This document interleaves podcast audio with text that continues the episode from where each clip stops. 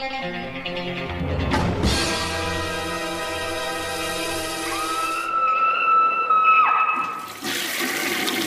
guys, what's up? It is week 236.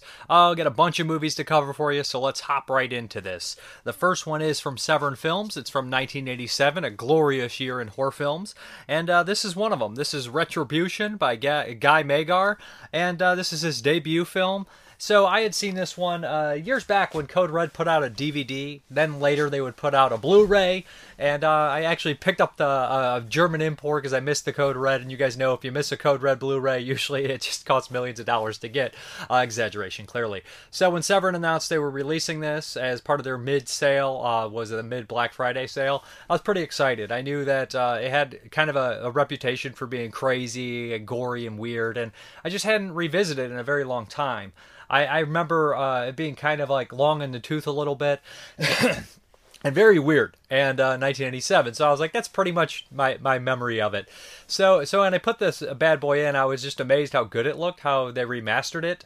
This uh it came in th- uh, two different editions here. It had the uh, unrated edition which is what i was used to seeing on dvd and uh, and whatnot. And then the uncut dutch version which is basically they insert about uh, 30 seconds of gore footage that is not released anywhere else in the world except on a dutch vhs or something like that. So that it's like uh, standard def inserts. It doesn't really hurt hurt the film that bad. I mean, as far as like uh, quality, it's not that distracting. It's obvious, but not it's not that distracting, and it's kind of crazy that we get to see it. So I went with the Dutch version because I had never actually seen that version of the film.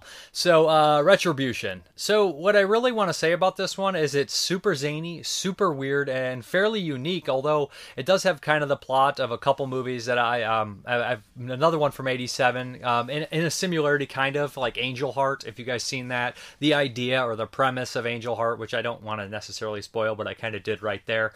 And uh, what what's the other one I'm thinking of where there's uh, kind of like the duality within or along those lines. That, that kind of happens, but this one's a little bit different, kind of two souls within one body. So we have this troubled artist who uh, lives in uh, what and um, I want to say it's L.A. to be honest. It's definitely that kind of area. He lives in this apartment complex filled with a bunch of zany, weird characters in line with the Sentinel or something like that, where everybody's kind of strange but not dangerous like the Sentinel.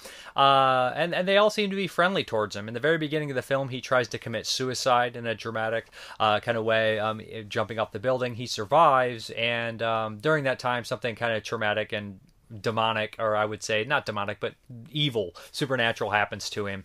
Um, and ever since he comes out of that suicide attempt, um, his psychiatrist can't help him. His uh, kind of like uh, girlfriend, I would say, somewhat, and Suzanne Snyder from uh, Return of the Dead Part 2 and Killer Clowns from Outer Space, who's like this prostitute girlfriend, is kind of like trying to help him, but he has this, uh, he's having these horrible nightmares and these kind of visions. Um, and what's happening is he's going out at night, almost seemingly possessed, and killing these people and it starts to kind of come together to be related and it becomes a crazy revenge story. The idea in itself is completely bonkers and uh, as it goes on it gets crazier and crazier and i really caught myself enjoying all that kind of stuff. Um, Though, though there is a point in the movie about an it's an hour and what forty some minutes, and there's a point where I'm like, this is a little long, but the ending comes in. The third act of this movie comes in like a a, a bowl, and it's just uh, it just wins me over.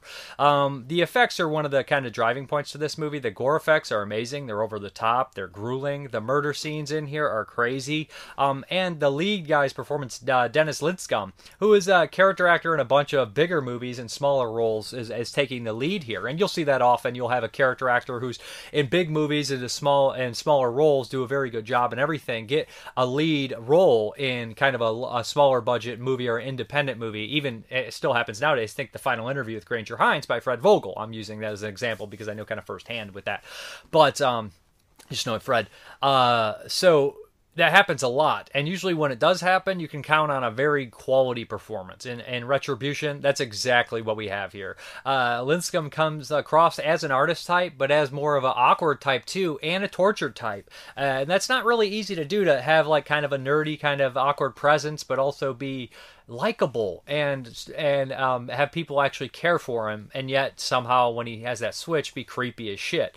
Um, yeah, this is a good movie, and it's, it's uh, the remaster makes the colors pop because there's lots of crazy supernatural stuff and glowing eyes and stuff. All that stuff pops wonderfully, and I caught myself just kind of tr- entranced by all the the visuals in the movie. It, it's a more visual, uh, pleasing movie than I would ever suspect, to be honest. And it had been years since I watched it, and I always was like, oh yeah, that movie is one of those ones that people always thought got no love, and then I felt like it got too much love for what it was. Now watching it back, I'm like, no, this is a really good movie, and it, it's right at that cusp for me of being a, a, great movie. It is a hidden gem, I would say, but it's not like you know that level of like a, a eight at eight and a half out of ten, or but it's it's almost there for me. It, it's really good.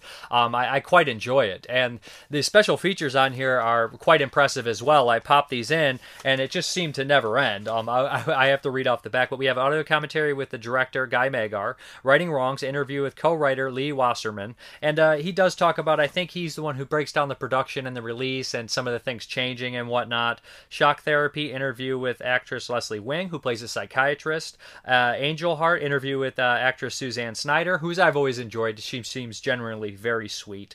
Um, Santa Maria, Mother of God, Help Me, which is a phrase in the movie that if you have seen, you won't forget. It's repeated a lot and quite uh, memorable. An interview with actor Mike Muscat, who is a character actor, and I like his story. It's nice to see these kind of like small character actors get to tell their story and how they got started and everything like that. Um, setting the score interview with soundtrack composer Alan Howarth, who came worked on a couple John Carpenter films as well. It's a very good score. Visions of Vengeance interview with special effects artist John Eggert, and I uh, Eggert. I said the special effects were top notch. Uh, for a low budget film for sure. The Art of Getting Even interview with artist Barry Fair, and he talks about uh, making the paintings for the film and whatnot. There's a that element in here as well because the main character is an artist. Living in Oblivion interview with production designer Rob Wilson King, and we also have Bingo, a student short film by Guy Magar, which kind of has like this dark kind of social commentary in there about having a bingo and ending up kind of like drawing, I think, like the wrong card stuff like that. Maybe like the uh, Shirley Jackson's lottery, if I, I, was getting the impression on that a little bit.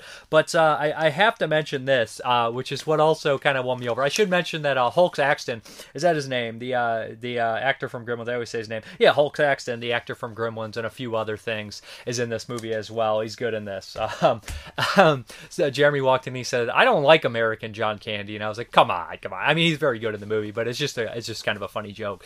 The one thing I will say about this is the ending is great, like um, emotional too, and I didn't expect that rewatching this. So it kind of is a repeat of something that we saw earlier and it's really devastating where all the characters are witnessing something really traumatic and, and then like uh, dramatic and, and sad. And there's one character that just sees the scene and i was just like i was like am i getting teary-eyed during 1987's retribution? I just I, I really was. It was touching. And then fucking scary at the very end before the credits. So good one, good movie, man. Uh, hidden gem for sure. 87, I know I, I say 85 is a really strong year in horror. 80, 81, 82, 87, 74, 78. There's lots of great years in horror.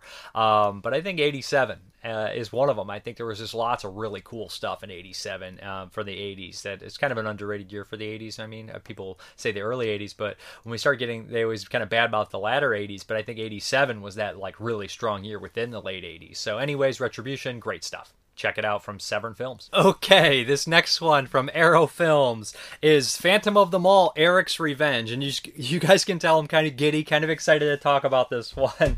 This is a movie that I saw for years, just kind of floating around. Um, I'm trying to look at my VHS shelf over here and think if I had it. I, am pretty sure at one point I had this bad boy on a VHS. I know I have uh, like a, a, crappy like bootleg DVD kind of deal that they released, gray market DVD that looked terrible, and uh, I, I never did watch the movie.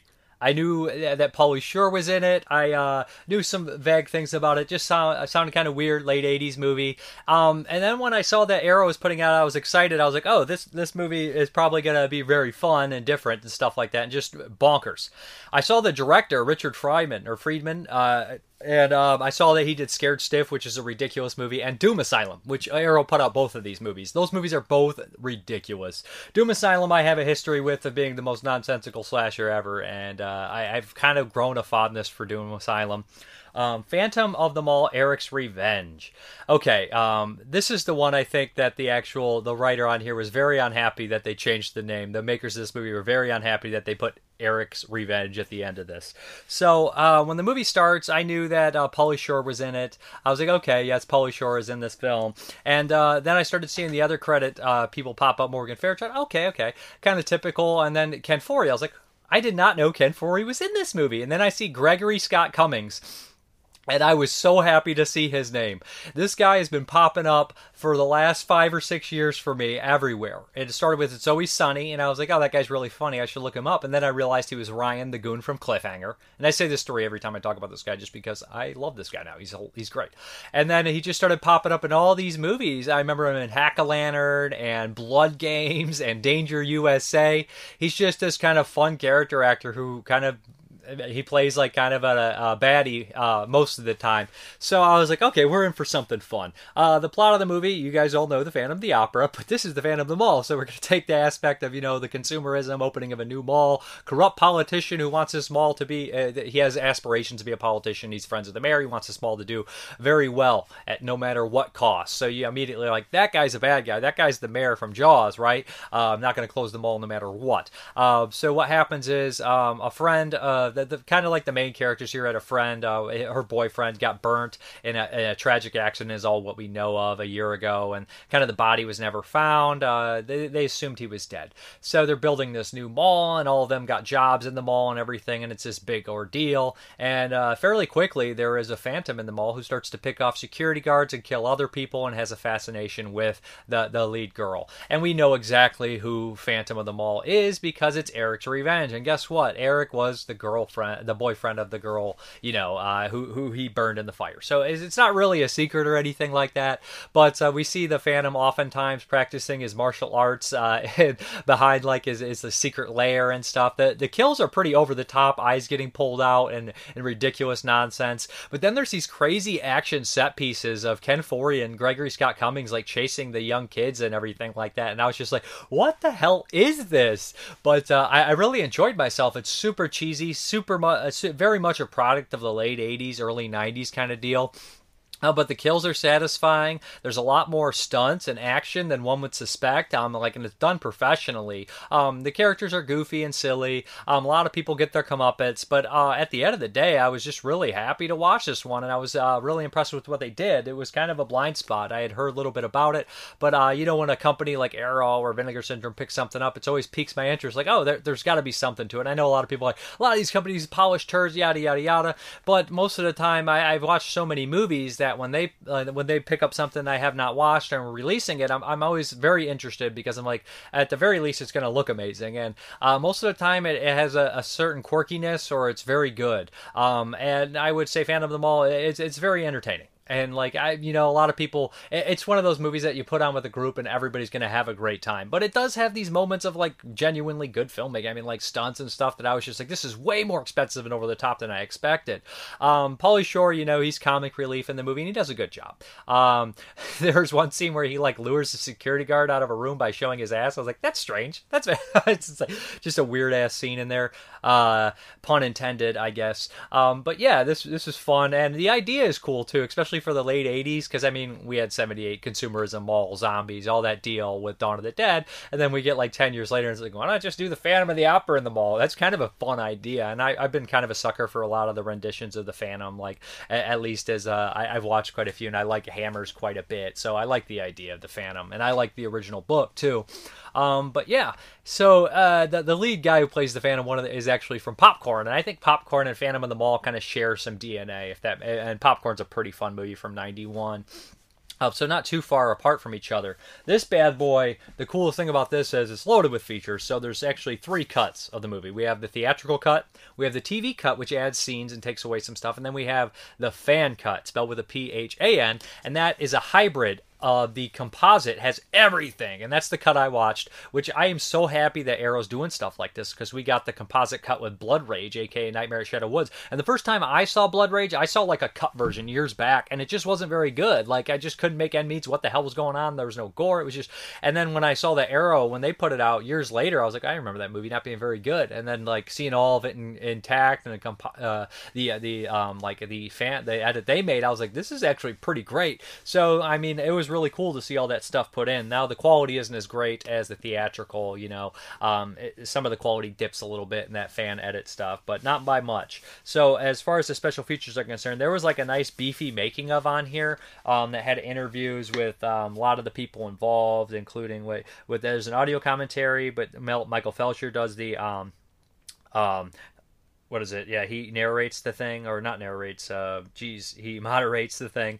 And we have an audio commentary with the composer and the producer, and then we have this is what I was talking about: the shock till you drop the making of Phantom of the Mall, brand new making of documentary fe- featuring interviews with director Richard uh, Friedman, uh, screenwriter Scott J. Uh, Sidned, uh, how do you say that? Uh, Sidnide, and Tony uh, Mitchelman, actors Derek Rydall and Gregory Scott Cummings, filmmaker Tony Caden, and special effects creator. Matthew Mungle, and I actually really enjoyed seeing that because like I like the the making ofs when they put them all together and cut it and they tell like a story. And um, although I think that uh, Gregory Scott Cummings kind of is in the same line with me, he's like you know it's just a fun movie or whatever. I think people finding it and enjoying it. That's very cool. He's a very down to earth guy. Seem very cool. And like the director and the writers and stuff, they seem like they obviously were a little annoyed with what happened to it, and it, and I rightfully so. I mean, they changing the name to because Phantom of the Mall that sounds really cool, but then with Eric's Revenge, they were like well, now it seems like a sequel, and people aren't going to watch it because it says it, was one of these deals where they got screwed over on the distro, and, and they just kind of screwed up the release and the, the, the, that kind of stuff. It seems like initially,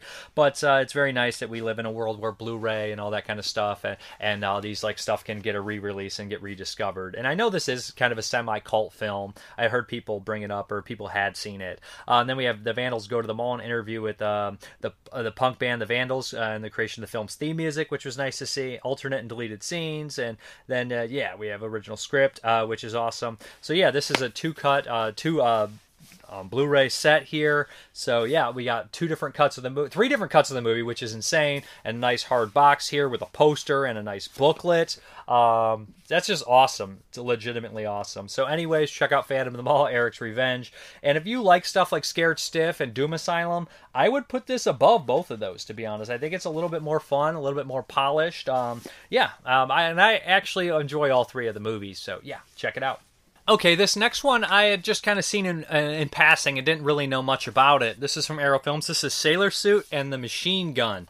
So this is from 1981, and this is kind of sold as like a Yakuza parody. And I've seen a handful of Yakuza movies from the 70s, you know, the Battle Without Honors, the new Battle Without Honors, those kind of movies like that. And I've enjoyed every single one of them. Um, they do bleed together a little bit, kind of like when you watch a lot of like samurai or gangster movies or anything like that. If you watch a lot of the same genre, you have a lot of the same actors popping up. This one definitely stands out being completely different. Um, the idea is insane, um, but yeah, it, it's played fairly straight. Although there is a, a touchy like a cuteness to it, I would say, but there is some sentimentality and some emotional level. So what we have here is um, a yakuza leader is dying, and he runs this gang. He tells his uh, four kind of guys that um, I want you to put my um, nephew in charge. Um, and this, uh, meanwhile, we have this young girl, the student, uh, very innocent, very nice. Her who hangs out with like her best has like three best friends who are boys who are always kind of chasing after and um, essentially her father has died who happens to be that yakuza leader's nephew.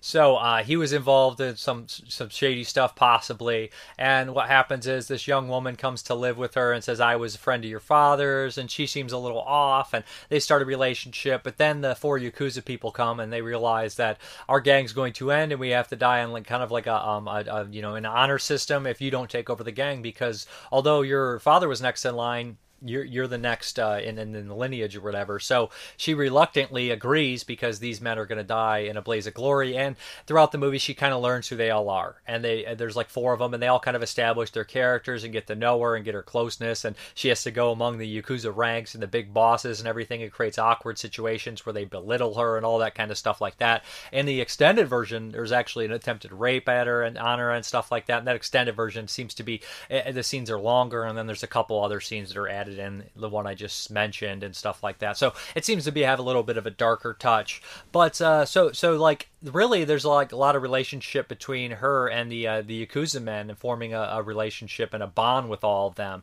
And these four already had that bond. And and by and when people start to die within the movie, right before they usually die, they have these like touching moments where you get like kind of a, a look into them and, and you get to know them, which I kind of appreciated. Although it becomes kind of telegraphed who's going to die next after a while.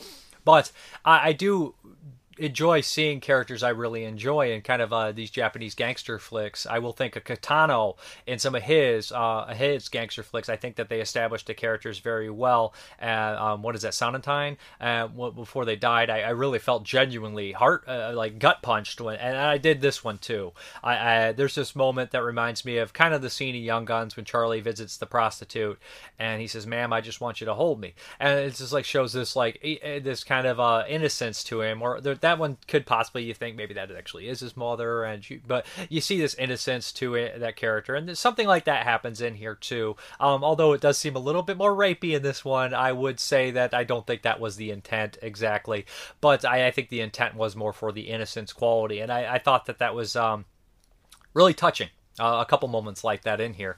Um, there is some when the the way the action shot, it's not. Um, I think that anybody who had some hangups on this movie, it would be probably when there is there's some action and some really cool scenes and some good bad guys, of course, some great bad guys, especially this this horrible villain in a wheelchair who's like performing like like organ harvesting and stuff. He's just a monster. Tells this great story involving a landmine, but um, just when the action there is good action, but it's not like an all-out revenge or bloodshed ending. And I think that that stuff, the way it's shown and shot, would be a little disappointing to some people. Although it is very competently shot and entertaining, um, and the end has like this really nice touch, and it comes together with it. I think so. Uh, with the kind of the voiceover and all that stuff, I thought was kind of kind of beautiful. Uh, there's a great theme music to the movie that will get stuck in your head, um, and I quite enjoyed that as well. This one I, I thought was really good, and I, I really enjoyed it, and it was different. Um, they they call it a Yakuza parody or kind of playing on those, but it also can stand on its own. You know, it's not just like a, a parody movie that I'll be talking about later this uh, in this video, Silence of the Hams or something. It's not that. Okay, it's playing on the tropes and and making it and doing its own thing and being a genuinely good movie at the same time. Oh, I should mention some of the features on here because there is uh, a couple on here too. So, uh, yeah, besides the original, the theatrical, there's the extended version which runs close to two hours and 10 minutes, uh, I believe. So it's quite long. The other version is just under two hours. So then we have Girls, Guns, and Gangsters, uh, Sheena, Soma, and Sailor Suit and Machine Gun, an exclusive new 50 minute documentary featuring actor Akira Umato, film scholar Chika uh, Kinsasinto, uh, Soma biographer Tetsuo Komura, and Sailor Suit assistant director Koji in um, Inyokido discussing the making of the film, its director, and its legacy. Um, yes, and uh, this this movie actually, um, I think it spawned two different TV series and possibly a movie made in 2016. So kind of the same story. So uh, yeah, it, it, does have quite uh, a bit of following uh, following to it and a legacy. So yeah, that is a Sailor Suit and Machine Gun or is it Sailor Suit and Machine Gun? I want to make sure. I want to make Sailor Suit Girl and Machine Gun. It's just Sailor Suit and Machine Gun. Yeah. Okay, this next one needs no introduction or really no review for me. This is kind of a legendary movie for sure, and it is Italian Horror Month, so why not uh, check out Dario Argento's Deep Red in 4K? So I had covered this one before. Uh, it had been a while since I watched it, but I watched the uh, kind of like the middle cut, not the international cut, which isn't the complete director's cut. This time I decided to watch the director's cut, which runs about two hours and six minutes in 4K. So yeah, um, this this doesn't really need an introduction, but this is kind of the one that put. I know Dario was put on the map with Bird with the Crystal Plumage, but this is the one that most film scholars, most film fans, um, you know, they think it's his best film, Deep Red, 1975, starring David Hemmings and Daria Nicolodi. Uh, I, I, recently covered uh, David Hemmings' movie last week. It's Nothing, Mama. It's just a game, and kind of registered. I always thought he was a good actor, but I registered how great he was. He was also in the 1970 movie Fragment of Fear, which he's top notch in. And this one, it's kind of like is uh is, also an amazing, a great role. Daria Nicolodi obviously was married to Argento, and she was kind of a driving force behind a lot of his movies. Uh, uh you know, helped him out, collaborator and she's fucking excellent in this movie too. So, uh, watching the two hour and six minute version uh, in 4K, um, it was quite a treat. Um, the depth looked amazing, like the compositions looked even better than usual. Um, I mean, the framing in this movie is fantastic when we have kind of like David Hemmings and his friend standing in front of the fountain. That's some great stuff here. But um, the depth of the field looked really good. I mean, like everything was crystal and stuff like that. I was just kind of amazed. You could see the detail on like brick buildings and shit, like from such a far distance. But hey, that's 4K. So the HDR, everything was very good on this. HDR was top notch. The the the surround sound stuff worked very well. Um, you know, the plot of Deep Red is kind of like one of these uh, Dario's kind of movies. Felt although they were kind of exaggerated. You know, Four Flies of Grey Velvet. Like science doesn't really work like that, but you're willing to forgive that kind of stuff like that. And Cat o' Nine Tails and Four Flies and Grey Velvet, and everything's kind of hyper. You know, you know, it's, it's stylized and stuff. So stuff like that, you know, perfectly not uh, makes sense, but it just works fine. In Deep Red, there's actually like a genuine supernatural element in this, but it still feels very much like the plot to Bird with the Crystal Plumage to me, kind of the same elements and same themes and everything like that. Even killer motives and and the the hiding of somebody else doing something. I, I feel like the movies have a lot of similarities, and you can genuinely tell this is a Dario movie. I mean, like all his movies, he's very good at that, being different yet the same, and kind of taking it to the next step. Um, I mean, Deep Red. What what can I say? This isn't my favorite personal Argento movie, but I can see why it is most people's favorite Argento movie. Besides, you know, sometimes it's Suspiria or Deep Red. It's one of the two, right? And then you have have the oddballs uh, that like Tenebrae, which is me, uh, but I think a lot of people like that. Those are kind of like the big three, and then you start getting weird when people like Inferno, Phenomenon, and then uh, yeah, but but I mean he's such a, a crazy director, and it's it's just a, like the cinematography and stuff. The, the I really like what he does in this one to be honest with the with the kind of like character mo- the the killer motivations and stuff it's just crazy. As far as like the detective storyline it's always such a weird like there there's a lot of stuff that you kind of just like let go like forgive like well they found this uh they, they realized that this mural was drawn on this and, and they had the the kind of the rhyme that the psychic heard so they're going into that nursery rhyme and in that nursery rhyme there's a photo of this building and they're going to look for that building and it's going to lure to the mural and it's just like it, it, it you get the steps there to find to solve the crime. But there's lots of like you got lucky here, you got very lucky here. But I guess uh, when you're watching a movie like this, you just kind of have to forgive that kind of stuff and just let yourself be kind of entranced by the film. The score is amazing, right? We have Goblin here, and it's very like it feels like it plays like I mean all scores play with the the stuff that's happening, but this one even more so, especially with like David Hemmings crawling on the side of the building, like that that whole scene. Like I never noticed how crazy the music was, and just that particular scene where he's falling, and it's like bam, it just like goes into like like almost like uh like Splatterhouse three music. Like obviously this would inspire Splatter. Like that this came first, but it just reminded me very much of like the best kind of video game music I've ever heard just in that one particular scene. Um again in the beginning of this movie, what's very cool is that they show you the killer. Um and it's one thing that I heard people complain about Bird with the Crystal Plumage, like they show you something that's not there. It's like no, it was obscured to where you couldn't, and he remembered wrong when he thought back on it, and they're like that's a cheat. In Deep Red, he's like, you think that's a cheat? I'm going to show you what the fuck's happening and it's your fault if you can't see it. No cheat there, no cheat there, which I thought was kind of brilliant. The kills are, are fairly graphic, of course. Um, the, of course, when uh, the friend gets uh, drugged by the car, that is definitely telegraphed in the very beginning, and kind of a nice way to see it go by. Um, and uh, so, so this thing, it's a, it's a classic movie. It's one of those ones where like if somebody doesn't like it, it's like you know what? I think it's kind of been like spoken of. No one really gives a shit. Um, if somebody dislikes it, it, it's found its place in history. You know, like there's so many movies like that now. It's like somebody's like, just watch Deep Red, don't like it. And everybody's like, yeah, go away. Like there's just so much of that like I, I don't even know how to say it about like certain and this is one of them like you know I, I, would put a lot of movies in that category now. Like and i always bring that up when people's like i just saw texas chainsaw it's overrated. People are just like yeah go away go away kid don't bother me. And i don't mean that as a young person it's just kind of that same mentality where it's like i don't really want to hear people complain about classic movies anymore like i just don't get it i just don't care. Like because when i don't like something that's a classic i know people are like well it's your opinion it's your yes but a lot of times i take a step back and i look what am I missing? I must be wrong here. And most of the time, I come around on them. I find things that I do enjoy, and sometimes not every movie's for everybody. And again, I will say that, um, but just doesn't mean it's bad. I mean, like this, like I said, this isn't my favorite Argento. But I don't think it's bad. I think it's a classic. So I mean, who, it doesn't really matter what, what the, the, the opinion of something, and the, the history of the film is also fascinating. All that kind of stuff. This thing has t- so many features. I don't know how anyone would watch them all. What I really liked about it uh, was the Troy Howarth and uh, Nathaniel. Um, geez, I always mix up his name. I want to make sure I get it right. Uh, Nathaniel Thompson audio commentary on there. Um, this does have both versions of the movie on here. It has the uh, long version, the original version, and the export version version, which is shorter. But uh, we also have there's both both versions are Dolby uh, Vision HDR compatible, which is awesome. Um, and there's also what else is on here? I want to make sure I read all these stuff. We have the archival commentary by Argento expert Thomas Rostock. Almost three hours of new interviews with members of the cast and crew, including co-writer director Dario Argento, actors uh, Macha Merli, uh, Gabriele Levi, um, Jacoby uh, Marani, and Linzo uh, Capagliaccio. Argento's original choice for the role of Marcus Daly, who's David Hemming's character. Production designer Angelo uh, Lacano, composer Claudio Simonetti, and archival footage of actress Daria Nicolodi. R.I.P. So, and then on the other disc, we have um, introduction to the film by Claudio Simonetti, um, Profondo Giallo, an archival visual essay by Michael Mackenzie featuring in-depth appreciation of Deep Red, its themes, and its legacy. Archival interview with Dario, Dar- uh, Daria Nicolodi, Claudio Simonetti, and longtime Argento collaborator Luigi Cozzi.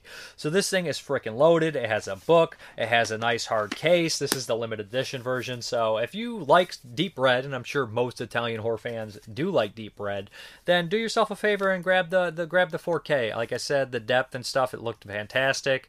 Um, I'm glad all these Argento movies are getting these 4K releases. Uh, it just makes me happy that like the cult movies that and the crazy stuff that I like is getting the 4Ks. And like a lot of people are like, why are my favorite movies? I, I know I'm like, being a dick there, but it's just crazy, man. Horror fans, horror fans will drive. You know the cult labels and the niche horror fans. They really drive the market on this stuff. So that's very cool. But I love all films, so I embrace all 4Ks of movies I like. So anyways, deep Red from Arrow. Looks great, so check it out.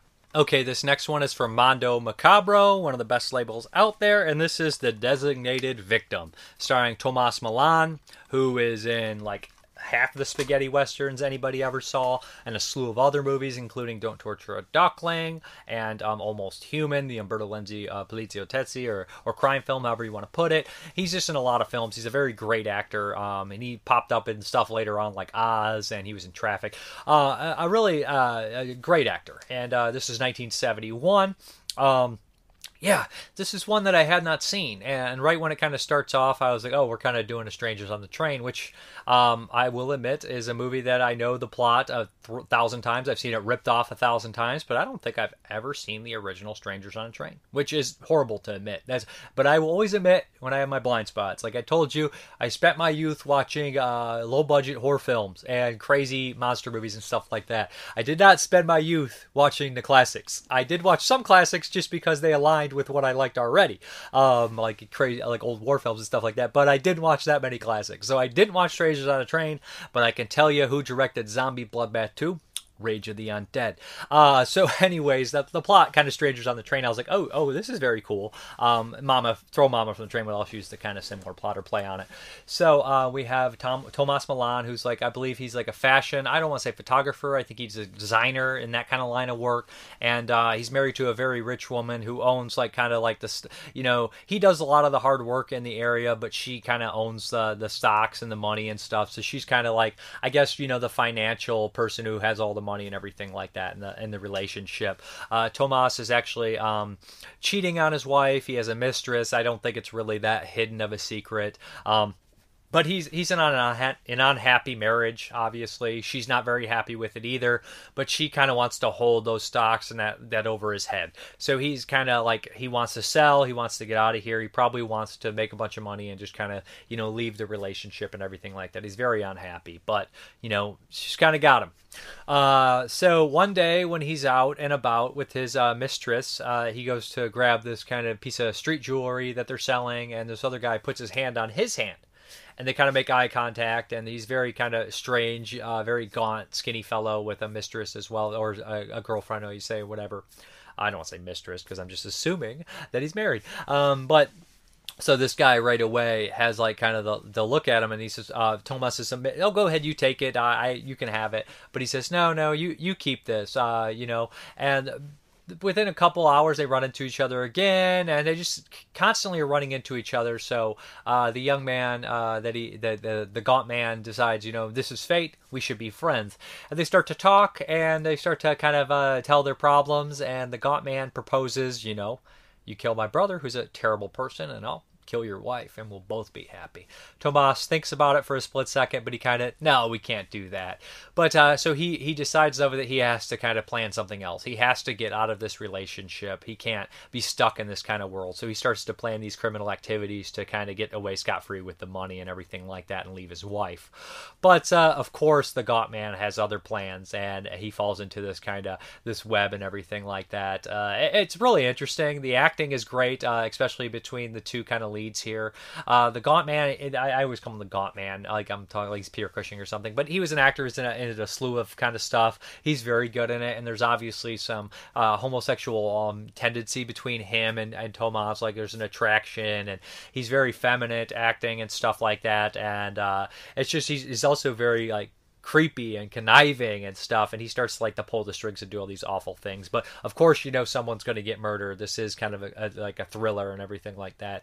And uh, you, you really got to feel bad for tomas in here even though he's not necessarily the greatest guy on earth. Um, you know the the relationship between him and his wife reminds me a bit of the relationship the guy has in Hatchet for the Honeymoon with uh, by Mario Bava, but uh, the guy in Mario Bava's movie was actually a, a a very very bad like serial killer crazy person um, with way more fucked up psychology than this guy. Um, but yeah I, I, like i don't want to spoil the complete ending but it's a twist and i love the ending. I thought it worked really well and i was like oh shit that's such a good uh, character turn for the one guy. Like you just really like that fits perfectly. That's amazing. That's a great great pick there. But uh, and also like the whole fashion uh, photographer designer stuff that fits very with the italian kind of films of the time. I mean almost all of them either have a school or a fashion element element to them, right? I think Strip Nude for Your Killer. I almost all the gialli have some some models and stuff like that involved with them, so they could probably put a bunch of beautiful people in sexual situations in there. But hey, uh, that's just the way it is. As far as the special features are concerned, we have interview with writer and assistant director Aldo Lado, who's directed some great films, including Who Saw Her Die. Um, interview with uh, Balthazar Clementi, audio commentary by Fragments of Fear, uh, Peter Jilmstad, and Rachel Nisbet. Um, exclusive extended version, which is like I think five six minutes long longer. Maybe it's even longer than that. It's about 10. And then we have uh, optional. You can watch it in English or Italian, if I am not mistaken, which is very cool. I always watch my Italian movies in English just because that was the way I was raised, and a lot of the actors, if they are English speaking, you know, th- that's the way it's dubbed. That's how, because there's always an international cast. But Designated Victim, pretty good stuff. Uh, very entertaining. Great ending. Great ending. Worked very well. Okay, these next three I actually watched for the uh, 22 shots of Moodz and Horror, so I'm going to be super quick with them. May- and I know I always say that, and it's like four hours later, and I'm like, yeah, and then the guy walked down the stairs, but I'm not. I, I really want to be two, three minutes in here because I don't it's not that I don't have that much to say, um, because these are all first time watches for me because it was my director spotlight for Italian Horror Month, and I picked Mario Bava because I, he's one of the best. But there was four horror films from Mario Bava I hadn't watched, and some of them are heavy hitters. So I, I squeezed in The Whip and the Body um, with Christopher Lee. I mean, the idea. I know Christopher Lee also probably did he work in Hercules and the Haunted World with him or something else, um, maybe less of a horror film. But uh, Christopher Lee is one of the best ever. I actually love Christopher Lee, um, and Mario Bava Bava is one of the best ever. So I was like, how could I have not seen the whip and the body? And i hear a lot about this one. Very interesting. Early 60s movie too. So really kind of ahead of its time for themes and stuff like that. So uh, this is a crazy very very gothic movie here. We have uh, Christopher Lee returning back to like the castle. His father's there, his brother's there. His brother's just about to get married, but his brother's obviously, you know, interested in someone else. Christopher Lee comes back, and he was kind of uh, kicked out of this this castle for obvi- for horrible things. He has a, you know, a bondage, a BDSM side to him, where he likes, you know, to beat women with a whip, get off sexually, and uh, it seemed like it maybe wasn't hundred percent one sided at one point here. So he comes back uh, to the this kind of disgust of everybody. Really, nobody's happy. Um, one of the servants claims that he's he's the reason that somebody committed suicide. Her daughter committed suicide. So Lee comes in and he's just like, I want to make amends. Although, Unfortunately, he didn't dub his own voice, but it's kind of like a Lee impersonator here. He was kind of sad that he didn't get to dub his own voice, according to Tim Lucas, which I would believe because he does the commentary. So, uh, so pretty soon this movie starts to get really crazy. It becomes like kind of a ghost story, kind of like a bondage thing, and then psychological stuff's going on. I, won't spoil too much. Of course, people are going to get murdered. People are going to get whipped. Christopher Lee is going to get saucy. Uh, the lighting's great. The lighting is so good. Like um, the way it's set up in here, the the dark kind of blues and greens and, and darkness and shadows and stuff. I was thinking, man, this place just makes me not want to be there in this castle. It's like a beautiful castle, but I literally was like, I don't want to be there. Like it's cold, it looks creepy, it just looks uninviting, and that's all done by the lighting and the and the cinematography, and it works so well. Um, Lee's fantastic in it. The concepts are great. Um, it has some blood in here, and the ending's great. The ending's a great little twist, a, a great little story in here. So I'll just be very quick with the whip and the body. Uh, it, it's one of Bava's coolest movies. It's different, ahead of its time too, and to see Lee work with Bava is such a treat, right? I know he got to work with Vincent. Price too, and one of those uh, Doctor Goldfoot or whatever the hell those movies. There's a couple of those movies. I haven't ever seen those movies yet though.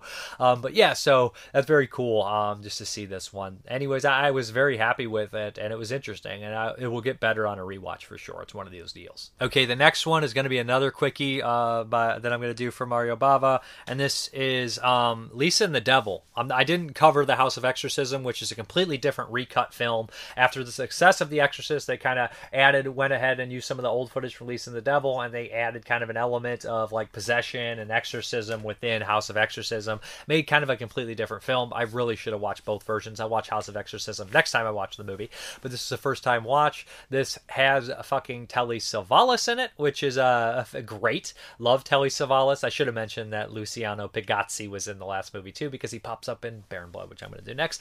But uh, yeah, anyways, I'm a big Telly Savalas fan. I've loved Telly Savalas since I was 10 years old and watched him as the maggot and the Dirty Dozen. I thought that guy's such a creep. I love it. Um, and we all run out like it's Halloween. Um, just uh, just always turned in a, a crazy crazy performances.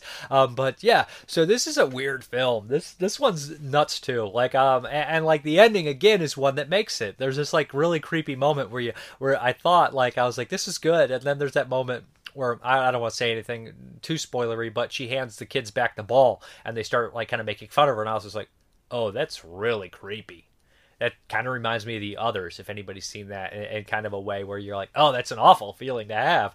Um, but yeah, so we have this uh, this woman kind of she's vacationing in this. I, I, don't necessarily remember the small little town, but it seems very religious, small kind of area vi- village, and uh, seaside too, I believe and she's seeing like these murals on the wall of the devil and stuff like that. And this guy approaches her, and he's very strange and he's very aggressive, like "come back with me," yada yada yada. And they seem to have a relationship. She ends up shoving him down the stairs, and uh, it appears he dies she thinks no one sees her, so she runs away and she tries to hitch a ride out of there, out of this area. She gets uh, and she starts to carpool with this couple. Um, and uh, the, the the husband is it from Django, the original Django. He plays the one of the villains in that. He's really good in Django. He's also what is the other one he's in? He's in one from 1970. I want to say uh, Your Sweet uh, Body. Uh, your hands on my sweet. Is it your hands? No, it's a sweet body of something. I can't remember. It's not sweet body of Deborah. All these gialli Italian thriller movies mix up. Um, Your Sweet Body to Kill, I think he's in that as well, and he's good in that too. That's a very underrated kind of fun movie. But anyways, she she kind of carpools with them. The driver is Gabriel Tinti, who is married to Laura Gemser. He's in a slew of the a slew of movies, very good. Also in uh, Death Occurred uh, last night. Uh, so yeah, he's he's always good. Always welcome to see him. Um, so so he's the driver. Obviously, something going on between the driver and the wife. So all four of them are in there. Uh, their car breaks down, kind of kind of crumbly, and uh, they end up at this very very creepy kind of uh, castle environment where Telly Savalas is kind of the butler there. She witnessed Telly Savalas earlier in town with this weird puppet. Uh, so she they end up going in there and right away something's not right. The mother doesn't want them there. Um, geez, is the I, I believe the mother is actually the actress who's in tons of other movies. Is she the actress who pops up in Suspiria and Eyes Without a Face? I feel like it is her. Man, my brain is fried. I think it is her, but she was also in It's Nothing Mama. It's Just a Game, which I covered last week. If that is her. I'm pretty sure it is her. I'm pretty sure that is the mother. She's in one of these movies. Why am I so old now? But uh, anyways, what happens is uh, it starts to get really strange and really weird, and people start to get picked off. And and I, I don't want to spoil it. I don't even know if I could spoil this or explain exactly what happens. But there is a scene where somebody gets ran over by a car repeatedly, which I was just like, That's enough. He's dead. This guy is dead. I was like, stop running him over. Telly Savalas is fun. He's creepy. He's always has a sucker who loves your baby, you know. Uh, but yeah, he's, he's really solid in it as well. And the ending is batshit, and it makes sense. The ending is crazy, creepy. Uh, yeah, good stuff. Enjoyed Lisa and the Devil. Okay, the last Bava I'm gonna tackle very quickly is Baron Blood from what 1971, 72. Uh, yeah, so uh, this one has Joseph. Uh, is it Cotten? He's a classic actor. Um, and uh, Louis Luciano Pigozzi's in here as well as as well as some other familiar faces. So Baron Blood. This one is uh, also has a really gothic feel to it. I think all three have kind of a gothic kind of style to them. You know, empty big castle, fog, all that kind of good stuff that we love. Uh, trap doors, all that shit. So uh, Baron Blood. What we have here is this uh, young man who is kind of visiting his uncle, uh, kind of in his old village where his family was from, and he comes from the lineage of this Baron Blood, who is this horrible person that used to kill tons and tons of people hundreds of years ago. He kind of owned this castle. The castle is kind of up for renovation. I think they're doing something, turning it into a motel. Um, and he wants to go see it. His uncle's like, okay, fine, we'll go check it out. There, ended up looking around there, and he meets the kind of person who's like the head of like re, re uh, you know, re, re-event, renovating this place, reinventing, renovating this place. Uh, can't talk. Um, so so they hit it off, and he kind of like is very interested in, his, you know, his his ancestor, and they read off this weird kind of script that they shouldn't in the dungeon room, and. Uh, they bring back Baron Blood. Uh, yeah, so it gets really crazy. People start to get murdered. Baron Blood is running around the town, or who we think is Baron Blood, running around the town, covered like all his faces and boiled. He's killing doctors and and kind of like uh, drifters and all that kind of shit. So uh, yeah, this is pretty fun. They have a lot of torture devices, which I enjoyed. Uh, there's some pretty graphic kills in here for an old 70s movie that I thought were pretty effective. Um, yeah, and, and uh, Cotten's pretty good in it. He shows back up in this about halfway through the movie in a wheelchair, uh, being very happy to buy the castle at a good price. Um, there's some really cool uh, moments in here. You know how like kind of they said Vlad the Impaler, what they based Dracula off, would like impale his victims. Like Baron Blood supposedly put people on a spike, then like hung them from his castle. So like there's that kind of involved in here as well. Yeah, this one's pretty good, pretty uh pretty gory for what it is. I mean, I would say so, and it has a nice cast. Um, I don't know which one I prefer out of the three. Um, I liked them all quite a bit. I say Whip and the Body's probably the best. I don't know if it's my favorite, but all three were enjoyable. This one was pretty cool as well. This is Baron Blood. Okay, this next one is from 2021, or it counts as 2021, and this is from what? Dark Star?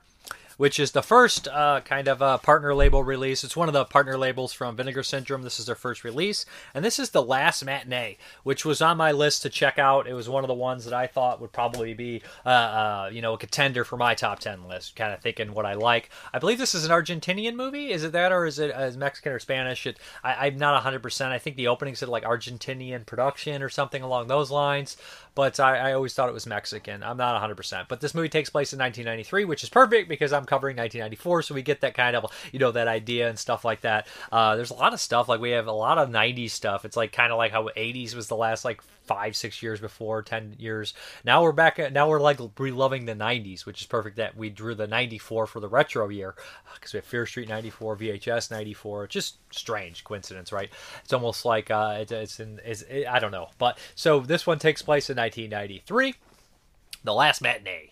And uh, right in the beginning, we have this kind of weird character sitting in a car, like eating olives right out of the jar, and like getting his covered in these, in like the brine and everything. And uh, the movie takes place in a theater in a last matinee, which is is very fun. Uh, right away, right off the bat, I was like, oh, this director adores movies. He's a cinephile, or they're a cinephile. I, am not sure if it's a male or female uh, director. I was like, they're a cinephile. You could tell through and through. At least maybe the writer is. Somebody is, just because all the posters on the wall setting the movie in this theater and obviously like a love letter to a lot of movies, right? You think Italian cinema because uh, there's something involving eyes. Um, Anguish is on the poster back wall, and I know that movie from '87 has a lot of eye trauma, if I'm not mistaken.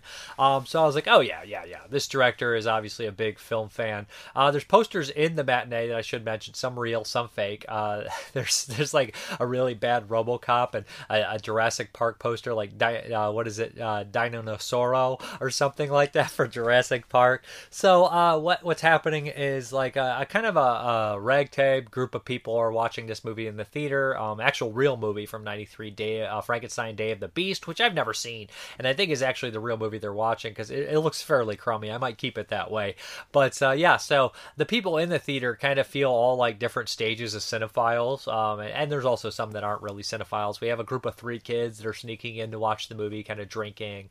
Uh, a young girl who's stood up by herself. Um, a couple on their kind of first date. Uh, one's kind of a nerdy cinephile, and the girl's looking for something else. Then we have an old man. We have a bum, and then we have. Um, a girl who is kind of filling in for a projectionist father and everything like that. Well, she wants to study and she has to deal with kind of like one of the other employees that works there. So, so we kind of get our like group of characters, and uh, what happens is somebody comes in, locks down the theater, and they're in a you know a trench coat. They got a knife, they got a hood, and they start picking the people off in gory detail. Um, so it's it's a gore fest. It's a it's a kind of a slasher, and I know people like, well, that sounds like a gialli, and yes, yes, uh, it, it definitely is inspired by Italian cinema, but it plays more like a slasher. Think Stage Fright from 1987 by Michele Soavi over you know Argento or or something like that or above. I would say it's more in line with you know Stage Fright, um, or even an Americanized slasher film, to be honest. Um, but yeah, there there is definitely some heavy influence from Italian cinema through this whole entire thing. Um, so, so uh, yeah, the killer is I, I, when you they finally reveal the killer, it's just like this little like eh, like troll guy, which I which I kind of love. Just this little small guy, but uh, I like that the characters when they realize that there is a killer, they fight back. I like that quite a bit, and they hurt him bad at times, but they make the same mistake as all other slasher films made they don't finish the job and they keep doing that like three or four times. That's the only real knock on the movie where I was like, come on. Like I know you're like a love letter to these old movies, but you know, like at that point now, it's like it's like, are you playing homage to those old movies, or are you just falling into the same trappings that they do, or whatever, or you just kind of write yourself in the corner instead of like you know whatever it is, whatever. It's not an, a, deal breaker. It happens in every slasher movie. I mean, if it was a deal breaker, and uh, it wasn't a deal breaker for me in the '80s, it shouldn't be now, but it just gets more and more annoying the more I see it in newer films. Um, yeah, so it just is what it is. Uh, as far as the kills are concerned, they're, they're fairly graphic. They're nasty. There's lots of blood. I liked all the characters, so when they actually were killed, I was a little sad. I was actually very sad because this movie it kills a lot of people that you don't expect to die when they die. So people they established every character and they did it well, and then they bit it, and I was like, oh shit, that's quite depressing. But uh, stylized, stylized wise, it's really well shot. It's really well acted. The score's great. And at one point in the score, I started hearing like at the the very end uh, when it starts kicking, I'm like, am I hearing little bits of Riz Ortolani from House on the Edge of the Park? It sounded a little bit like that to me, just little cues. And I was like, that makes me love it even more because that's one of my favorite scores ever. Um, so I even heard a little bit of that. Um, uh, I will mention gumballs, eyeballs. I love that kind of deal there. Um, and uh, being very Italian focused, we can expect some eyeball trauma, and you get it. You get it spades. Uh, yeah, this is a really great movie. This is a really fun movie too. There's a lot of features on here, including director's commentary, deleted scenes, Frankenstein, Day of the Beast feature film. You can watch that whole movie. Puppet Pal, uh, V feature film behind the scenes VFX backstage with uh, VFX director Christian Granz. Urban Legend a matinee massacre presented by uh, Guillermo Lockhart. Short Hobby Metal. Hobby Metal short behind the scenes film and then we have a bunch of other shorts. Movie Day uh, Uruguay uh, Fruit Stairs Thank You for Your Visit Popping Eyes The Cookie uh, Maxi Conte's Fear and then we have Espinada's music video by Fora, original theme made for Last Matinee. Storyboards, Kills, gallery by artist Pablo Prano. So, anyways, this is a lot of fun, and I wouldn't be surprised if this did make my top 10 of the year. It's right up my alley. This is kind of made for crazy cinephiles who like horror and Italian horror and stuff like that. So, check out The Last Matinee. I don't think you'll be disappointed. Okay, this next one is the Patreon pick, and this was from Jim Simon. And he always gives like the classics, he always gives me classics to watch. And this is 12 Angry Men. So you're like, Dave, why is that sealed? Okay, so uh, I, I, sat there. I was I started this movie. Uh, I rented it, and it was like uh, 30 minutes in. I paused it for one second. I was like, okay. I immediately got on Amazon. I saw that it was 20 bucks because the Criterion sale's going on, and they're like price matching. I should have just ordered direct from Criterion. Whatever. Ordered it. It was, uh, I mean, this is no surprise. It's 1957, Sidney Lumet, uh, classic movie with an amazing cast in it. All right, Um, but about 30 minutes in, I was like, I have to have this. This is such a good movie. This is such an amazing film. I just have to have it. So, uh, yeah, 12 Angry Men. The cast in this movie is amazing. You guys know I'm a sucker for great cast, great dialogue. I don't need much to love a movie. Um, I mean, and this one, it, just the cast and the dialogue and the characters alone. Um, so basically, they're a jury, um, and they basically think that most of the guys walk in, they think they got an open shut case, right? Uh, very guilty. It's a murder case. Um, they they come back with a guilty verdict. This 18 year old kid goes to the, the you know he gets the chair. He gets the death penalty. There's 12 jurors. They're all men. They all range from you know uh, you know uh, you know different walks of life. Some seem to be you know more conservative, some more liberal, but it's not necessarily just about that. It's more so you know classism and, and, and, those kind of elements in there. And you have like working class people, you have rich people, you have like salesmen, you have all these different kind of character types within here, um, and everything like that. Um, and I and it just becomes very interesting in, in, a, in a way. Um, and, and, the cast, I was just very impressed with it. I'm going to look on the front to to point out everybody. Uh, we have, geez, uh, Martin Balsam which uh, I, have seen was in another movie this week, and Martin Balsam's in so many classic movies, Psycho, uh, and and then he come back with Cape Fear. So, um, and I didn't even recognize him at first. He looked so young, and I like seeing the cast. I was like, oh. I was like, I thought he was, and I was like, oh shit, that's him. And it took a little bit there. Uh, Lee J. Cobb, who's in like The Exorcist, another great actor. Um, frickin' E.G. Marshall, who again was an actor I'm familiar with as he's very older. I didn't even recognize him right away. Um, it took a while. Uh, then we have who else do we have here? We have Jack Warden. Who I, I know as an older actor again from Used Cars and Dirty Work. In this movie, he was amazing. Henry Fonda's in here. Um, then we have Ed Begley, uh, Ed Begley Sr., also fantastic. Stuff like Odds Against Tomorrow. And then we have Robert Webber, who I knew from stuff like The Dirty Dozen and Bring Me the Head of Alfredo Garcia and a couple French exploitation films that he ended up popping in later in his career. So we have all these different character types, and all the other actors are amazing as well. It's just they're, they're guys I'm not super familiar with in the movie, to be honest, in comparison to the other guys. But uh, everybody in this movie is amazing. Everybody's uh, character is written perfect, their performances are perfect, the staging is perfect too. And like the camera work. Sometimes these shots are very long; they go around the table. The way it's edited just everything about this movie is perfect. But um like just their demeanors. When they walk in you're like i know that guy. I know who that person is. I've met that person. I've either been friends with that person. I've argued with that person. I've worked with that person. Like and i was like that's such a strange thing. So at the very beginning um there's 11 jurors. They all vote. Uh, there's 12 i mean and, and 11 of them right off the bat they're all guilty Henry Fonda raises his hand and he says, not guilty. And they say, why? Why is he not guilty? He's like, well, somebody's life's at stake in here. I think we should look further in the case. And he starts to like pick apart everything about the case until gradually other people start to see it differently.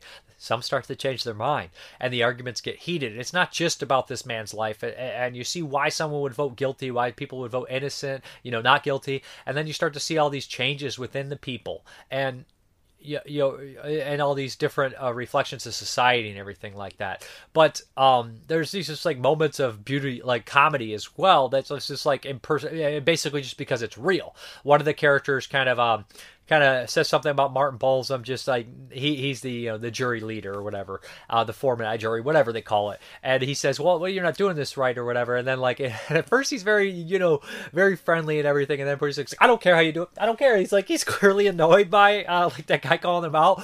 But like throughout the movie, as it like goes on, like you're starting to understand why a lot of people are coming at things the way they are. You're like, well, I understand what he's saying and why they're this way. Until you kind of get just down to two people, and you're just like, well, I don't really. And then like it gets further and further down into it, and you're just like, well, you see why they're the way they are, and they set everything up, especially with like Lee J. Cobb. Um, uh, his kind of his kind of arc and everything is wonderful. Jack Warden is is fucking hilarious in this movie. Um, he he's the guy who uh, he has like uh, baseball tickets for like season. He's like, oh, let's get out of here. Let's just get this thing over with. And he's just like doing that whole deal, and uh, he's he's fantastic in it. And you know, Pauly Shore jury duty would kind of have a character like that, mo- like kind of mocking this kind of whole thing or whatever, whatever it is. I remember that movie being a kid and that like that idea just kind of riffing on this uh, for sure. But uh, yeah, um, it's just kind of really beautiful and. I, and I, I don't really want to say it's making some sort of political statement, although there's a lot of polit- political stuff within these people, or just it, it feels more like where they come from in life, their walks of life, less on just a political spectrum here. Um, like but that that plays into it, I think, to a certain extent as well. But just the way these people are and the way they interact with others too, like their demeanor and stuff. But everybody is so good in this film. Like the the wimpy kind of guy with the the glasses, he kind of starts to get more like speak up for himself a little bit more throughout the movie. They, like all the characters have these arcs and these changes um, within them, and they sometimes they happen quicker, they happen longer, and every, like shorter, quicker, whatever like that. But uh, there's just some really good moments here, and like they all start. Uh, at first, they're so jo- like so like you know uh, professional with each other and friendly, but then they start to attack each other throughout the movie. Well, I'm not listening to the foreign guy or or the guy in the gray suit. Uh, the salesman's jumping back and forth, the guilty, not guilty, all over the place, and like they all start just to attack each other. Um, but there's points where I, I just like it is comedy in, in times. It's not a comedy; it's a drama, and it's a very heavy drama. But also like the moments of just like, oh wow, I can't believe they went there or they said that. I'm just like, oh, but the dialogue is so good. It's so perfect, like that. I just caught myself. Maybe it was giddy excitement, laughing, or or just the way they perform the roles. Like when they're going around the table, they always do these guilty, not guilty, guilty, not guilty. and think uh, Robert Webber's the last one. I think he's juror uh, twelve, or uh, and they're like uh, juror eleven or twelve. They all go by those two. They don't go by their names, which is perfect. And he's like, he's like staring off in the distance, and they're like, "You're 12." And he's like, "Oh, oh, guilty." Like he's annoyed he has to answer it again or something like it. But he was just trailing off. But like you could start to see like people turn, where there's like, or where they like completely like have an epiphany, like all of them, with on their faces, and like even E.G. Marshall, who's like this very logical character, where he's basing everything on facts and and and, and everything until they like eliminate that last fact where he's just like, oh I was wrong. But like you could see the reason behind certain people, right?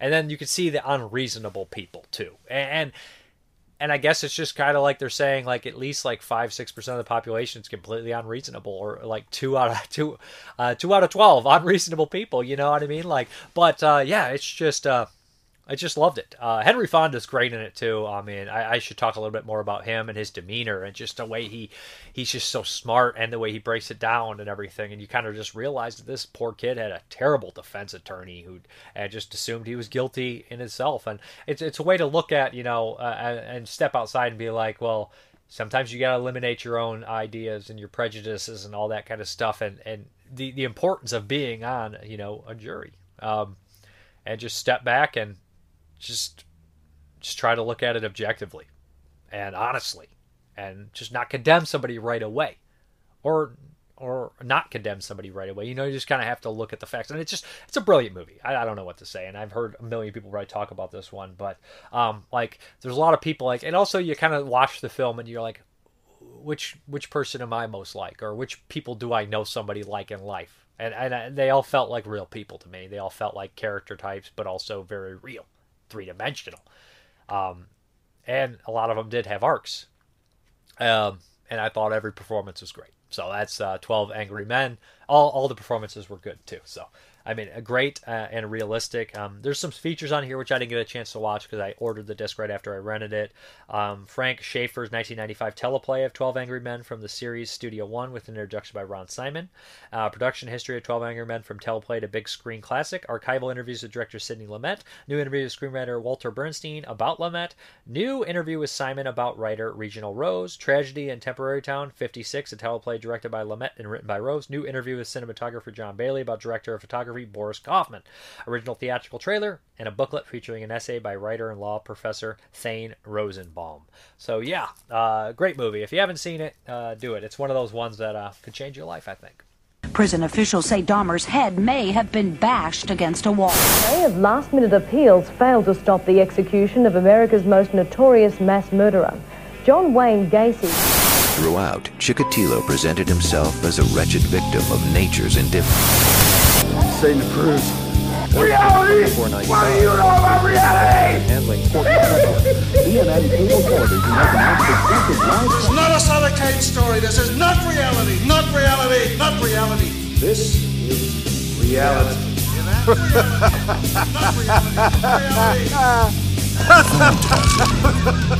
the delusion of a disordered mind, a phantom, a spirit, a ghost.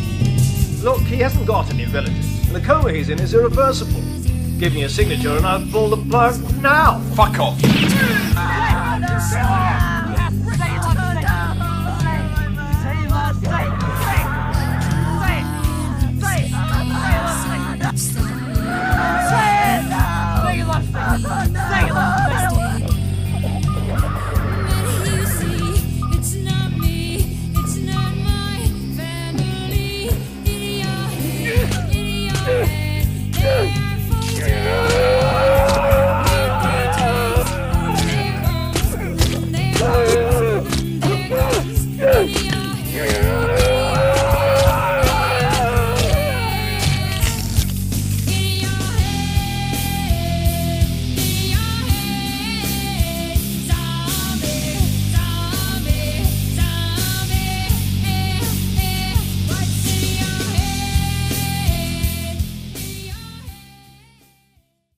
Okay, this one also happens to be the pervert card uh, of the show. So pull out your pervert card, get ready.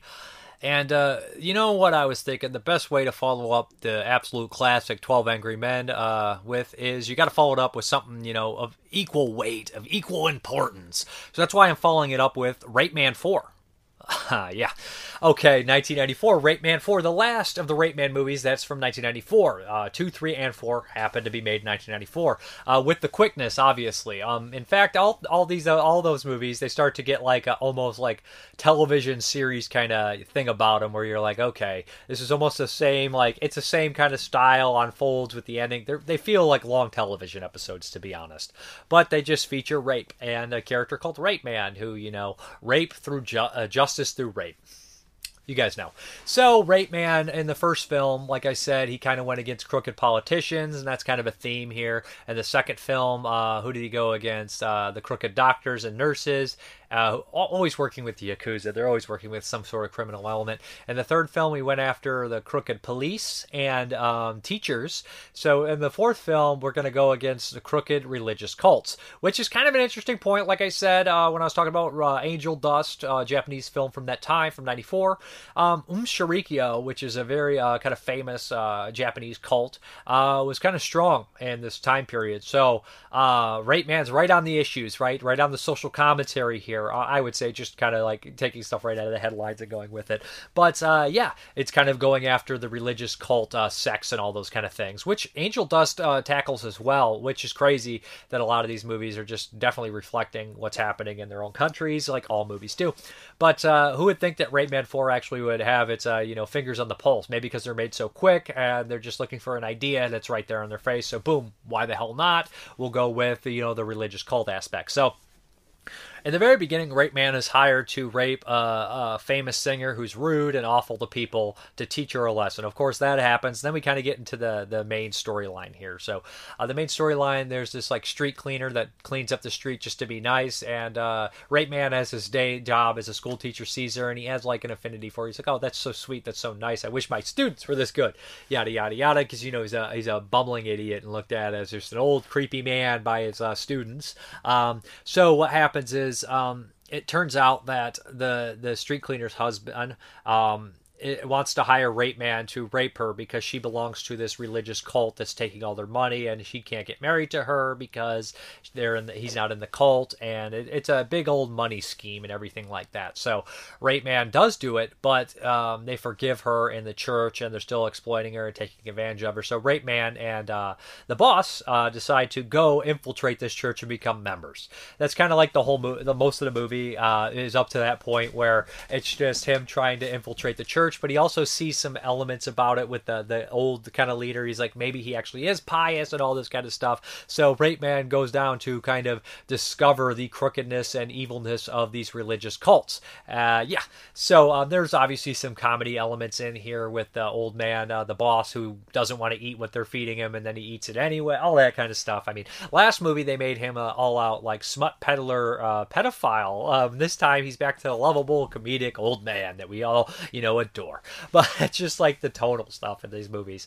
But uh, there is a point in this the love story with uh, the. Uh, the husband and his uh, his wife who's in this cult. Um, he he works for a senator, and you know anything you know about Rape Man, um, they're going to show you that everybody's corrupt, including the politicians, especially the politicians and all that kind of stuff dealing, and it, it all ties together. It comes together at the very end. Uh, the final rape is uh, is uh, pretty crazy because it's a it's a bad person, so it's okay. That's sarcasm, um, but uh, it's the person tied on their religious symbol. Think kind of like the element of a cross, and they're they're handcuffed around that and they're raped over the cross. And they're forced to repeat the church's motto uh, what is it? Freedom justice through charity. Uh, and you're just like fuck. But there is a moment in this movie where there is kind of a uh, the love story between the husband and the the, the religious cult lady um, who's forced into the cult or, or brainwashed by the cult where I was like, that is actually semi touching, and I can't believe they're getting me to have an emotional feeling invested in this movie. But they did. They managed to do that, which probably makes this the best of the bunch. But uh, yeah, um, it, it is what it is. There's these weird like editing transitions in this one where it's very 90s, very cheap, or it's like they're trying to be like I don't know what they're trying to be clever, or like the boobs with the, the rape scenes and showing the nudity will like have this weird transition where it's like it's all crazy colored and stuff, and it's like I don't know what is this artistic choice in here or why it's there, but what it is what it is. Um, yeah. So this time now um, we have Rape Man go. He went against politicians. He went against doctors. He's went went against you know the police. Now he's gone against the church. What is next, Rape Man? I really don't know. I mean, uh, the fifth one's gonna be the last one I watch. I don't know. There is one where Rape Man fights a copycat, which I think could be very funny in I shouldn't use the term funny, but uh, he has to stop a, a copycat um, could be very interesting because uh, how do you deal with someone that's doing the I don't know is the copycat raping the wrong people? I mean, it's, it's I don't even want to get into any of this the, the, trying to justify Rape Man's actions because you can't. Uh, anyways, uh, Rape Man four, the last one from '94. So yeah, it is what it is. Okay, this next one here is one of the heavy hitters from 1994, directed by legendary horror director Wes Craven. This is Wes Craven's New Nightmare. Uh, and this is a, kind of an interesting concept. This is before Scream, but it's very meta, and it kind of was like a precursor to Scream for Wes Craven. Um, you know, he didn't want to direct any of the sequels to Nightmare on Elm Street, but he kind of wanted to come back after they kind of invited him to come back to make another one or something along those lines. The fans wanted Freddy, and uh, this is a great way to kind of approach the Nightmare on Elm Street movies, where the movies are movies within this. You know what I mean? Like the series is films within this movie. Heather Langenkamp comes back, uh, Robert Englund, Bob Shaye, John Saxon, and they all play themselves, uh, you know, from the movies and everything like that. So LA is experiencing these really bad earthquakes at the time, and Heather Langenkamp is like uh, having a lot of like nightmares and stuff. Um, from and the earthquakes are not helping. She has a kid of her own, a young kid, who the kid from Pet Sematary and Kindergarten Cop, and her husband works on movies. I believe she does too. In real life, she still works on movies. So her husband is like a special effects artist. Um, then one day, uh, basically, there's a tra- tragic accident on her, on his way home, and she's starting to have like these mental breaks. She's having a caller who claims to be Freddy Krueger and all that kind of stuff. Um, so everywhere she goes, she's constantly reminded of the Nightmare on Elm Street films. Her, she's worried about her son who starts to act er- erratic and stuff like that. She takes comfort in like talking to people like John Saxon, who's really good in this one, and, and even Wes Craven. But uh, Wes Craven plays a character within this movie where he's kind of like talking a little bit about like the evil of the script, and, and the idea is really strange that possibly that uh, Wes Craven captured evil within these movies, and it was a vessel to hide the evil, and that vessel was portrayed through Freddy Krueger Krueger, but when there's no movie being made, that evil is free to go in the world. But it likes the, uh, I guess the the um, physical manifestation of Freddy Krueger, so therefore the evil is coming out in a new and improved, scarier Freddy, this weird demon. So Freddy is the demon. He is the dream demon, but he's different, and the rules are different. And he's trying to get into this real world, and he's after obviously Heather Langenkamp's son.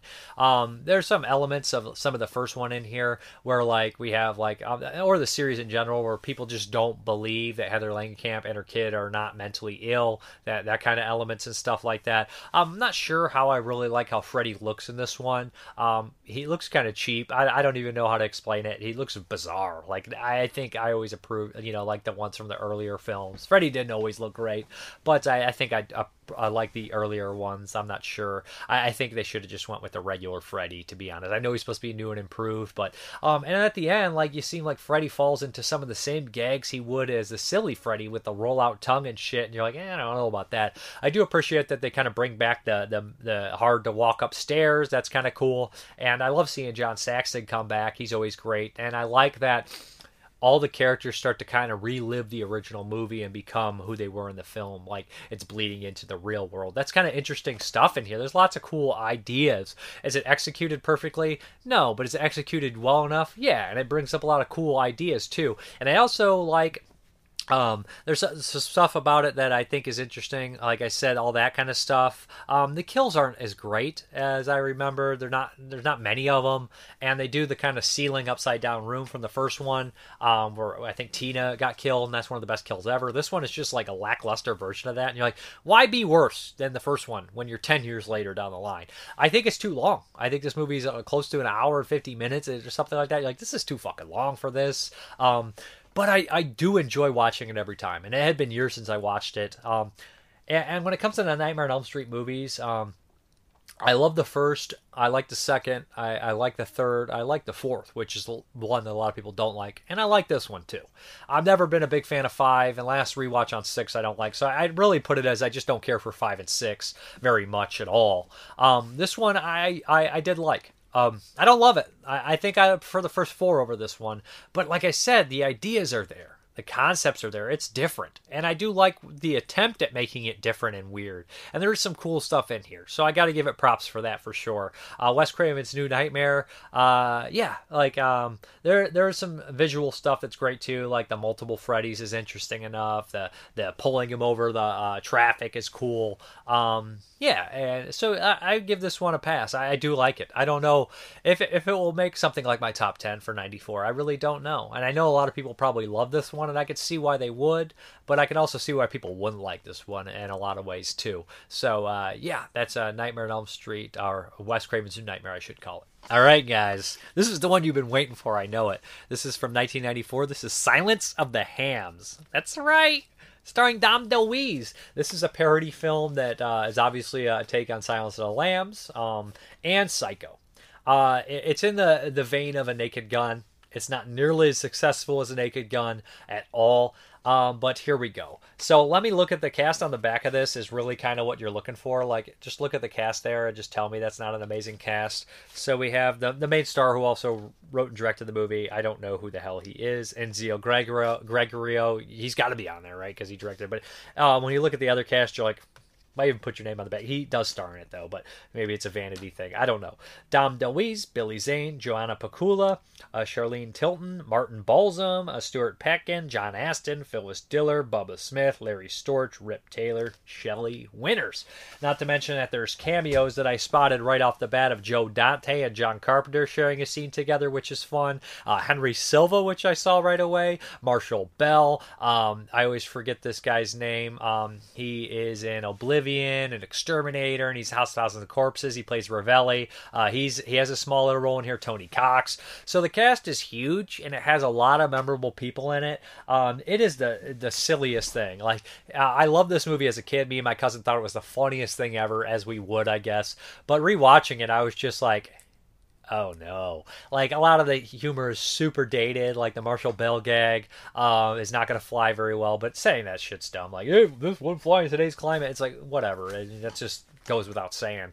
Um tired of saying it. Um but it's just it's not even just that. Like that's not a problem. You can't rate a movie lower just because it doesn't it's just outdated humor. Like you know uh, it might not be funny, which make which hurts it, uh, but yeah, it's kind of weird. It's a, it's like a weird kind of double edged sword thing here. But um, I don't even know if it's a double edged sword. That's not the right word. It's just it is what it is. I don't even know. I got nothing for it. I got no uh, simile or metaphor or nothing. I got nothing for it. So uh, basically, Jodie Foster, played by Billy Zane, that's D. He he fills the roles of Jodie Foster's character. He's supposed to go meet Dom DeLuise, who is Doctor Animal uh, Cannibal Pizza or some shit like that. That's what that's the place he wants to open, Doctor Animal Cannibal, and uh, he he's you know the Hannibal Lecter character, and he needs help trying to figure out this you know this serial murderer or whatnot. Um, so basically, what happens is uh, there's also a storyline of the Psycho storyline. We have uh, the Gregorio guy, kind of like being the Norman Bates character, and he's narrating the whole movie too, trying to solve his murder or whatever the hell. So uh, essentially, we have you know the Psycho and Silence of the Lambs storylines meeting um, in here. Uh, it, this is nonsense. This movie is nonsense. Like within the first ten minutes, there's like hundred gags, and unlike Naked Gun, which it's like it has five gags a minute, and like three, three and a half of them land, and you think are funny. So like even if a gag doesn't land, you're like, okay, that's very funny, and it is broad. Like it's broad out, of, sometimes out of nowhere humor as well. This one is even broader than that. Um, ninety percent of the jokes are unrelated to what the hell's happening. It'll just be like, yeah, there'll, there'll be like a guy walk down the street and just like, or thriller zombies will pop out for no fucking reason, or or the Star Wars Cantina aliens will get killed by bug spray, and you're like, I, I don't know why, like why. So like you can get away with a couple jokes like that, um, but like there's more jokes per minute than ever, but like 95% of them fall flat, and like it's just so fast. It's just so stupid. It's just so dumb. Like I don't I like. but I'm not gonna lie. At the same time, I was doing this. I was shaking my head and just like laughing to myself. So I guess it's got something there. Like if you watch this with a group of people, it's like kind of embarrassing funny, but it's also kind of funny. So I really don't know how to like rate something like this because like a couple of the jokes made me laugh, but it's just such a. It's also such a product of its time where it's like, hey, we're gonna have a George uh, Bush impersonator and a Bill Clinton impersonator running down the street with Jodie Foster, and they're gonna start arguing with each other and then get in a fist fight, and uh, you know know, Bill Clinton's going to make a reference to Dawn of the Dead, and and somebody's going to, you know, make a reference to Bill Clinton not being, you know, the president, you know, his wife is, and it's just like, man, it's so on the nose. It's so stupid. It's so much a product of its time. It's just like eye rolling, you know, like how people are always worried about when they put like uh, references in that will date the movie. This is what they're talking about, like this. Um, but I just couldn't believe how how stupid everything was. But uh, that's kind of what it's going for. It's uh, outrageously stupid, and all those parody movies are outrageously stupid. It's just something about the Leslie Nielsen ones or those guys who make those that are just much more clever or funny. Like I guess it's just maybe Leslie Nielsen playing it completely straight that does it. That I think his his performances just make those movies work so much better. But like when you get to the classic act, oh Mel Brooks is fucking in this too. I should mention Mel Brooks is in this movie for one scene, which is insane to get Mel Brooks in here. Of all the people they get, Mel Brooks. Um, and he's funny in it. I mean, he's a scene. Uh, Martin Balsam is funny in it. Like when you get the classic actors like Martin Balsam, Balsam, he's very funny in it, and he's just named Mar- he's just named Balsam in it. Um, and he plays kind of the same character he played in Psycho. Um, so so you get that kind of stuff in here. Um, and, and Dom DeLuise is funny. His delivery is funny. The way he works about it. He's like, of course, it has that stupid moment with Silence of the Hams. He's like, Hams are very silent unless they're falling down the stairs. Bumpity bumpity bumpity bum. Um, and he's like, and he's naming other foods. He's like, celery loud, apples louder unless you're having applesauce, which goes quite good with ham. When you spa- say Jody, and you're just like, what? That part is funny. I see. I have some of these lines uh, committed to memory because we watched this so much. I don't know how to go about this movie. Like, this is a bad movie. This is bad. This is fucking not funny. But comedy is very subjective, and I am very stupid, very stupid. So I laughed. I was laughing when I was shaking my head too. So I don't know. It's this like I know people are like I don't like guilty pleasures, but this is a guilty pleasure if I ever seen one in my life where I'm just laughing, but I'm just like I can't believe this this is happening. Like this is so stupid. It's so stupid. Like it's kind of like uh you're like a, your five year old making jokes where you're just like that's very cute, but it's also like trying to be edgy. Oh fuck, I don't know. Silence of the Hams. It's really dumb. It's really dumb, but uh, it it made me laugh sometimes. But again, you guys know me. So it is what it is. Um, there's an HD print you can watch. You can find an HD print. I believe you can rent it. So if you want to see this in HD, check it out. Okay, the next one from 1994 is The Paper Boy. That's right. This is a Republic Pictures movie. That company that used to around. So uh, this is kind of in the vein of you guys remember those uh, those like uh, Killer Kid movies Um, it's, it's like that, but the title would suggest it's one of those like profession movies where it's like, oh, we got the surgeon, we got the dentist, we got the ice cream man. After it hit the ice cream man, it's like we're done. We're not doing this anymore. Stop just naming char- naming like professions and making them horror movies. I know there's the plumber, there's a gardener, all these movies. It's just like, why did this happen? Like, I mean, some of them make sense, but it's just so funny. It's like then we got down to the fucking paper boy. Now the paper boy is a killer. Can you trust no one in the 90s? Um, not all those movies were from the 90s I named, but you guys get the point. So the paper boy, this is a Canadian production, so making a joke 22 shots. You guys know I hate it automatically. Obviously kidding. Um, also in line with movies like Mikey and Milo, especially Mikey. So, uh, right at the beginning, we have the paperboy committing a horrible act of murder against an old lady. She's watching like home videos of her granddaughter and daughter, and she's very happy until she's suffocated with a plastic bag. We hear this weird comment the paperboy makes about now you'll have to come back, and we, we realize that the paperboy is obsessed with this old woman's daughter and granddaughter and wants them as a family of his own. Um, so, uh, right away when they move back and about it and are handling the details of the funeral um, and are, are moving into the house house, he starts to kind of like force himself within their family. He's helping around. He's mowing the lawn when he shouldn't. And at first, she, um, um, the the the mother seems to be okay with it. As the actress from Christine, she seems okay a little bit with it, a little creeped out, but she kind of embraces him. And the paper boy is, uh, you know, like kind of making his way into this family. Um, but like you start to see glimpses of violence in him when things don't go his way, and he he just does these over the top insane things like "You're not my," and you're just like, I hate this kid so much. But it's because he's doing a good job. Like he's genuinely coming off as a real fucking scary creep. I, I like the switch of the flip of the switch and everything like that. So like he starts to be obsessed with it, and he, things get matters get worse when an old friend of hers starts to date her, William Katt from Carrie and House and a bunch of other stuff. Uh, he's good in this too. He's always good. Always turns in a good performance. Solid actor. Um, and like Frances Bay, who's like a local kind of eccentric lady. You know, she's in tons of movies. Um, she's in freaking a couple David Lynch movies. She's in uh, I believe she's in Blue Velvet. She's in a lot of movies. You've seen Frances Bay in a million times. Um, she's in a Happy Gilmore. Can I trouble you for a warm glass of milk? We all know how the line goes.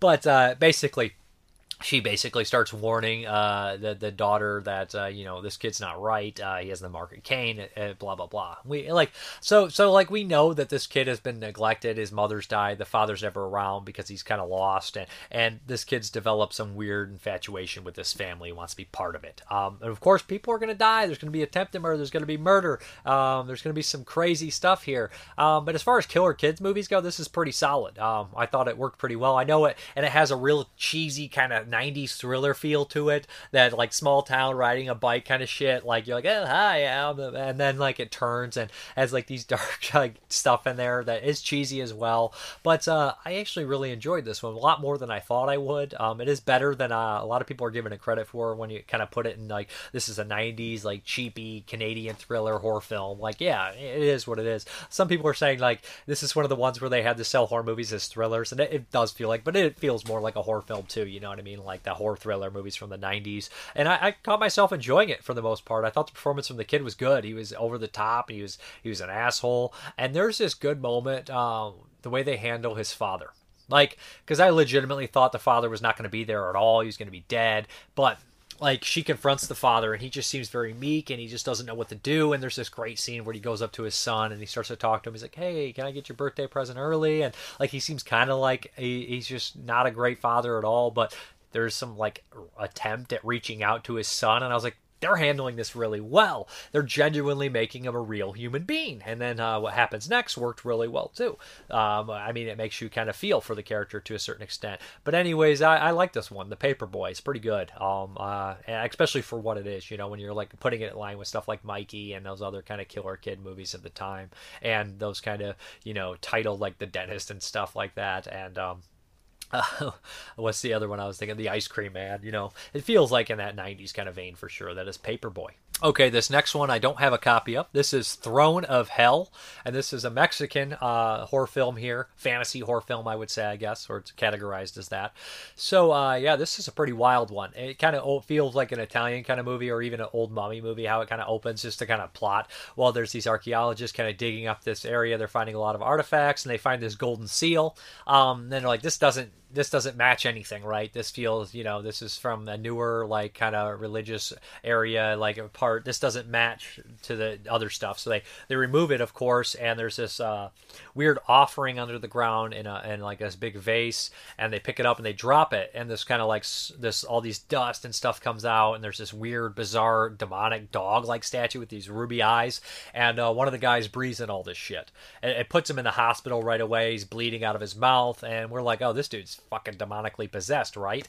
Um, we're pretty sure. So after that, like uh, he's kind of in the the hospital. A priest kind of comes in there to console him, and he loses his mind. He stands up, throws the priest out the window. A police detective gets involved with it. That guy's missing. He's after him, and everything like that. And we kind of catch on that uh, that that seal was one of this like religious element, and we have this like kind of religious order there that is also kind of following this and trying to stop it because this ties into a lot of religious kind of you know uh, second all that kind of shit coming in right where uh, it needs to happen to a certain extent, but the religious people have to stand up and fight against this possessed demon and everything. So we have this kind of like religious soldier getting involved. So yeah, it's all going to come together at the very end. So like this uh, possessed person like um, actually gets like put into this fire and they're all burned up. So like through half the movie, they're just basically a meatball going around killing people and, and whatnot. And there's a couple uh, gory details in here, a couple good kills and everything. Um, but then the ending it gets pretty bonkers and everything. We have this like elaborate kind of not elaborate, I wouldn't say elaborate, but it's kind of uh, I guess functional, functional sword fight, um, and, a showdown between the religious soldier warrior and this possessed guy. Um, I thought this one worked fine. I thought it was entertaining as hell. I thought there was some good gory bits. I thought it opened with a lot of promise, where I thought we were going to get something along the lines of as, as crazy as like Michele Soavi's The Church. Second reference to Michele Soavi this week.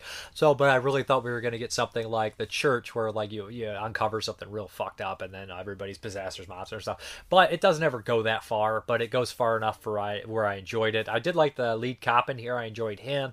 Um, yeah, this was an entertaining movie. You get some crazy like special effects, demonic possession stuff at the very end. Uh, you know, monster with a sword shit. Anyways, it's an enjoyable movie. Uh, pretty cool stuff, and uh, not heard anybody ever talk about it or bring it up. And there's some nice gory bits in here as well. So I just wish there was more of the gory bits, more of the killing.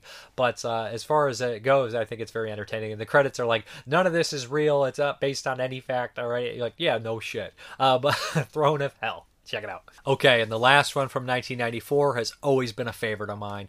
I originally saw this on VHS. I wish I still had my old VHS when I was probably like 13, 14 years old, and I immediately connected with it.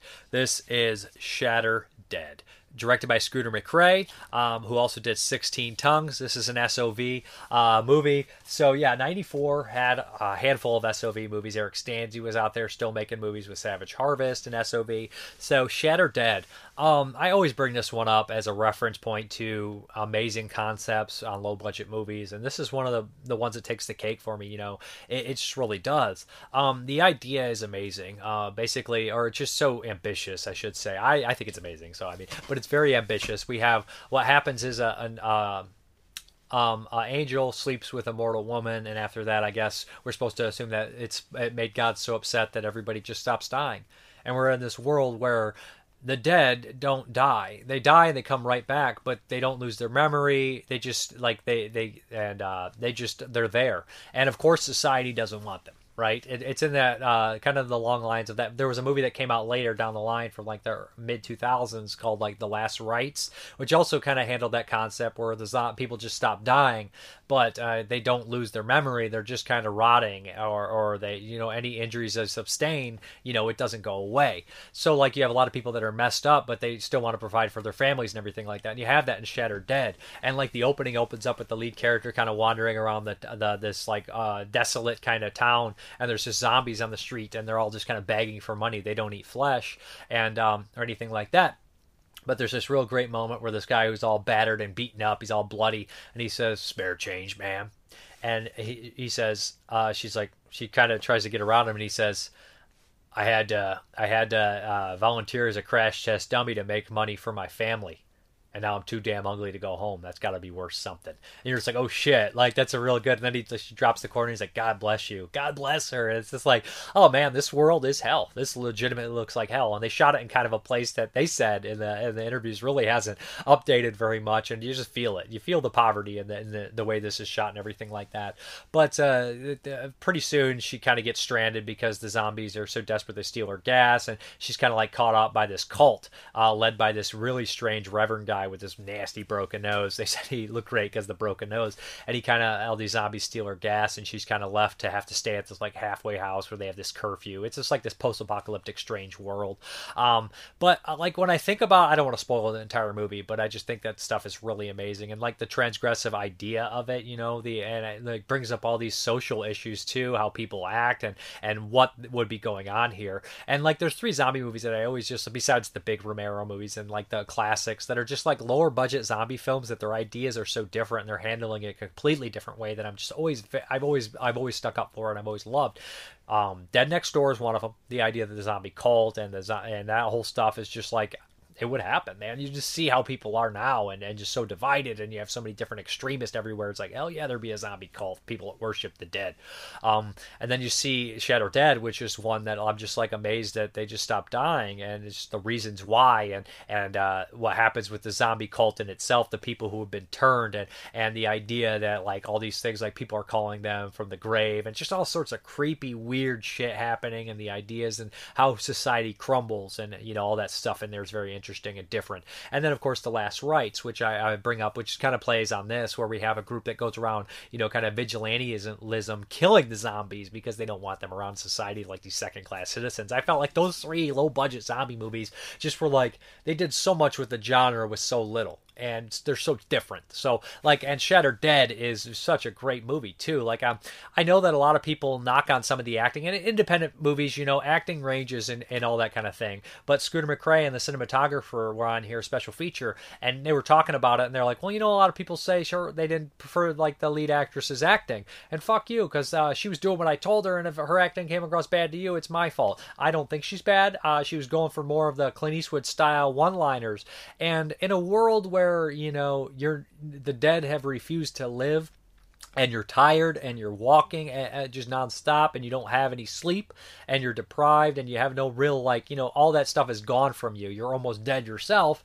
If if you feel like you're a little bit less emotional i don't really see a problem with that exactly. You know, I, I don't know how I feel about her performance as a whole, but I can see where he's coming from, and I don't necessarily. I like her uh, her look and her demeanor and everything like that. I think she's got a great look for the movie, and uh, you know, and there's just she does a lot of brave shit that a lot of other people wouldn't do, and I, I like the character type for sure. But you know, a lot of people complained about that performance, and he said, you know, that's what I wanted her to go for. So if anybody has problems with the performance, it, it, it's it's on me. So, but he also says fuck you because I understand that feeling. You know, when people like um, it's one thing if somebody doesn't like your movie but then if like you're I, have watched been in independent movies that i was just acting in and like someone will write a review and it's fine if you don't like me. I don't give a shit. Oh the acting is bad here or that. But like people literally be like well that person's ugly and they shouldn't be in movies. And it's just like go fuck yourself, man. Like that has nothing to do with their performance or the movie. Really, it's just your personal preference, or you got to knock somebody down like that. I don't like that, and so I always try to avoid pointing out a performance I dislike, especially in independent movies, because a lot of times they're going to see that, and they're it's just like, and I know it's not being dishonest. I don't think. I think it's being genuinely, you know, decent person to not personally point out somebody like that you think's a bad actor. Maybe just say the acting ranges, some of the performances are better than others and then point out the ones you really like and, and maybe but i don't I, this performance never killed the movie for me. You know what i mean? Like i said it makes sense that a lot of the people are kind of uh, wooden in a in a fucking desolate world where your emotions not there and half of them are dead. Like half of them have already taken their lives in the movie. So like because you have a lot of people killing themselves so they can stay young and beautiful and stuff. A lot of the people they do it quick, so they fuck themselves up. But um, they do it like uh, on instinct or something like that because there's always that constant barrage, like I said, of the calling of the corpses uh, from people and everything, which is a crazy element to it. But I'm just saying, um, I can understand why a lot of the characters have like a little bit less humanity in them when they act. You know, it makes sense. And I, I love this movie. I think it's one of the. It's probably my favorite SOV. Once I think back, like shot on video movies, I think it's probably my favorite. I think it's genuinely a great movie, and it's very cool that uh, this version is it's actually six minutes shorter. I know people like, but I want the original version. It's also on there. But Scooter uh, said basically the director said he cut a lot of like dead frames because when they edited on SOV, they had to do it in order. They had to dub dupe over a tape every time to add like transitions and stuff, so it always lost quality. He went back to the master, and with the the digital editing and stuff that we're all used to, he could do it in the top notch order and have the best quality. So and he, he kind of remastered the score and everything. So rewatching this, I was just like, I it flowed a lot better like than I remembered. Like it wasn't slow, it wasn't bad, and I never thought it was bad or slow. But I thought that there, you know, there's some dead air in the original version, and it was an hour and 21 minutes. This is now like an hour and 15, and I'm all about shortening shit up, like um and like making shit flow better. Like I, I know people are like, eh, the movie takes three hours. It takes three hours. It's like well, nowadays people think it takes three hours, but it should be an hour and 45, and they still make it three fucking hours because they don't cut anything. So like seeing an hour and 15, I was like, no, this this movie me this movie's fast as fuck, and it looks better than ever, even though it was SOV, it was remastered. It doesn't lose all those generational things, and I because I've never seen this thing look better, never heard it sound better. Um, there's just so many iconic scenes too in here. Um, the looking through the the hole in the door, which I used in the '94 intro. I mean, it's because it's one of my favorite shots. That was the poster. I, I, I always loved it. It was uh, just an amazing, amazing, amazing shot, amazing idea. Um, and like I said, there's just so much cool shit in here. And there's a graphic sex scene involving a gun. Let's see somebody else do that, right? Uh, so uh, I, I really love this one. It's short. You get a slice. You get a slice of this world, and it's hell. It really looks like hell. It's fast paced. It's violent. Um, the special effects are really good for the time. They're they're graphic. They're intense. Um, I love this movie. This is one of my favorite SOV movies. I wouldn't be surprised if it was on my top 10. It's to make my top 10. I know it is. So there's just no way. As far as the special features are concerned, we got quite a bit. Brand new restoration of director's cut from the original Betacam SP master tape supervised by director Scooter McCrae. Original 1994 VHS version. Audio commentary with director Scooter McCrae. Audio commentary with director Scooter McCrae and cinematographer Matthew Howe. Um, and their interview together is very funny. I enjoyed that quite a bit. Um, so what else? We audio commentary with director Scooter McCrae, cast members Stark Raven, uh, Marina Del Rey, Daniel Johnson, and Robert Wells. God Still Hates You, an interview with director Scooter McCrae and cinematographer Michael Howe, hosted by Michael Gingold. No Scars to Hide, locations then and now featurette hosted by Michael Gingold. The Loner, earnedly short film by Scooter McCrae with optional director's commentary. Vintage Scooter McCrae, cable TV interview, archival behind the scenes footage slash blooper, blooper reel, vintage tour of the Shatter Dead House, and a trailer. So yeah, this is a great stuff here. Um, and I also should mention Scooter McCrae appears in uh, maybe my other favorite SOV movie ever made. I shouldn't have said that. I shouldn't have spoken. He appears in Bloodletting, which may be my favorite actually. This, this might be number two, but he appears in Bloodletting as a small uh, small role in there as Bug. I I believe is it your name is Booger Bug. Uh, I, I think that's the line in there. Anyway, Shatter Dead. Huge fan. Uh, this is from Saturn's Core, which is also uh, put out um, the uh, Male Tape Murder documentary, which I loved, and they have a couple of those movies on there. Psycho Sisters out, and uh, I know they have another one, Duck the Carbine uh, High School Massacre, which I should get around to watching as well. But Shatter Dead, get it. Also, very cool slipcover, right? It kind of it's like the door. I love it. I love it. I love it. I love that this is on Blu-ray, even though it's SOV. I used to make fun of like Blu-ray SO. I'm like, this is SOV on Blu-ray, and then like when they remaster it like this, I'm like, oh shit, this looks great for SOV. Um, I mean, if you remaster it right, I mean, sometimes it's worth the upgrade, and I'm glad I have this. I'm super happy to see it on Blu-ray. It's one of my favorites, a personal favorite. You know what I mean? That kind of deal.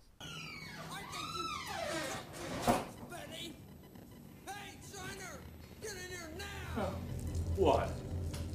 What is this? Zombie Bloodbath 2, Rage of the Undead. Oh. What? You ain't seen Zombie Bloodbath 2, Rage of the Undead? Nah, I guess I must have missed that one. You ain't seen nothing. You ain't seen nothing. I seen way more than you. Mm-hmm. You haven't seen Taxi Driver, Goodfellas, Casino, Cannibal Holocaust, The Beginning, The Great Escape, Kelly's Heroes. Once Upon a Time in the fucking West. You haven't seen War and Peace, Pink Flamingos, Casablanca, Gone with the Wind, Citizen Kane, The Alvin and the Chipmunks Christmas Special. You haven't seen, hmm, what else haven't you seen? The Magnificent Seven? The Magnificent Seven Ride Again? The Magnificent Seven are back? Is that a movie? And last of all, you ain't seen Zombie Bloodbath 2, Rage of the Undead. And you haven't seen War and Peace. I ain't watching War and Peace. The hell you are. Fuck War and Peace! Alright, guys, we're here for You Ain't Seen. This is your pick for me. Right. And this is what? Little Nemo Adventures in Slumberland? Yeah. Yeah, I think that's the full title. This is what 1989. Mm-hmm, 1989. Um, animated movie, um, Japanese, Japanese and and an American. American co-production. And this is a Hemdale Hemdale production, which is a company that I remember growing up seeing a lot from the video store and everything like that. Man, I want to say uh, Hemdale. Did they uh, at one point own Return of the Living Dead? That was an Orion. I can't remember, but Hemdale's a, a very familiar company for me. So I guess uh, I don't even know how to go about this. Um, who, who's the animator on this one? I don't know. Was there? It wasn't like a big name or No, something. it's, it, I don't think it's like a. Well, Not it's for you. weird because it's a Japanese studio, um, but with more like American like script. Um, so yeah, it's not like it's like a Don Bluth or like a Disney. Although Yeah. a lot of um, people that work on it did work for Disney. Um, but it's like all the production was done in Japan, but the it, it was at like like the head of like American interest. Okay, so uh, the plot of this one is there's a young boy who his parents don't seem to have much time for him, especially especially his father. And the circus comes through, which cracked me up because when we were watching this, I saw Ray Bradbury a story by, and then we had to pause it for something. And uh, no, no, it froze because that's what streaming happens. Sometimes streaming is a piece of shit. It can be like that. So I'm more for physical media. But uh, we were watching this. Amazon Prime had it streaming in HD, and um, when we paused it, we found our spot again, and I was like, "What is this? Uh, uh, circus parade?"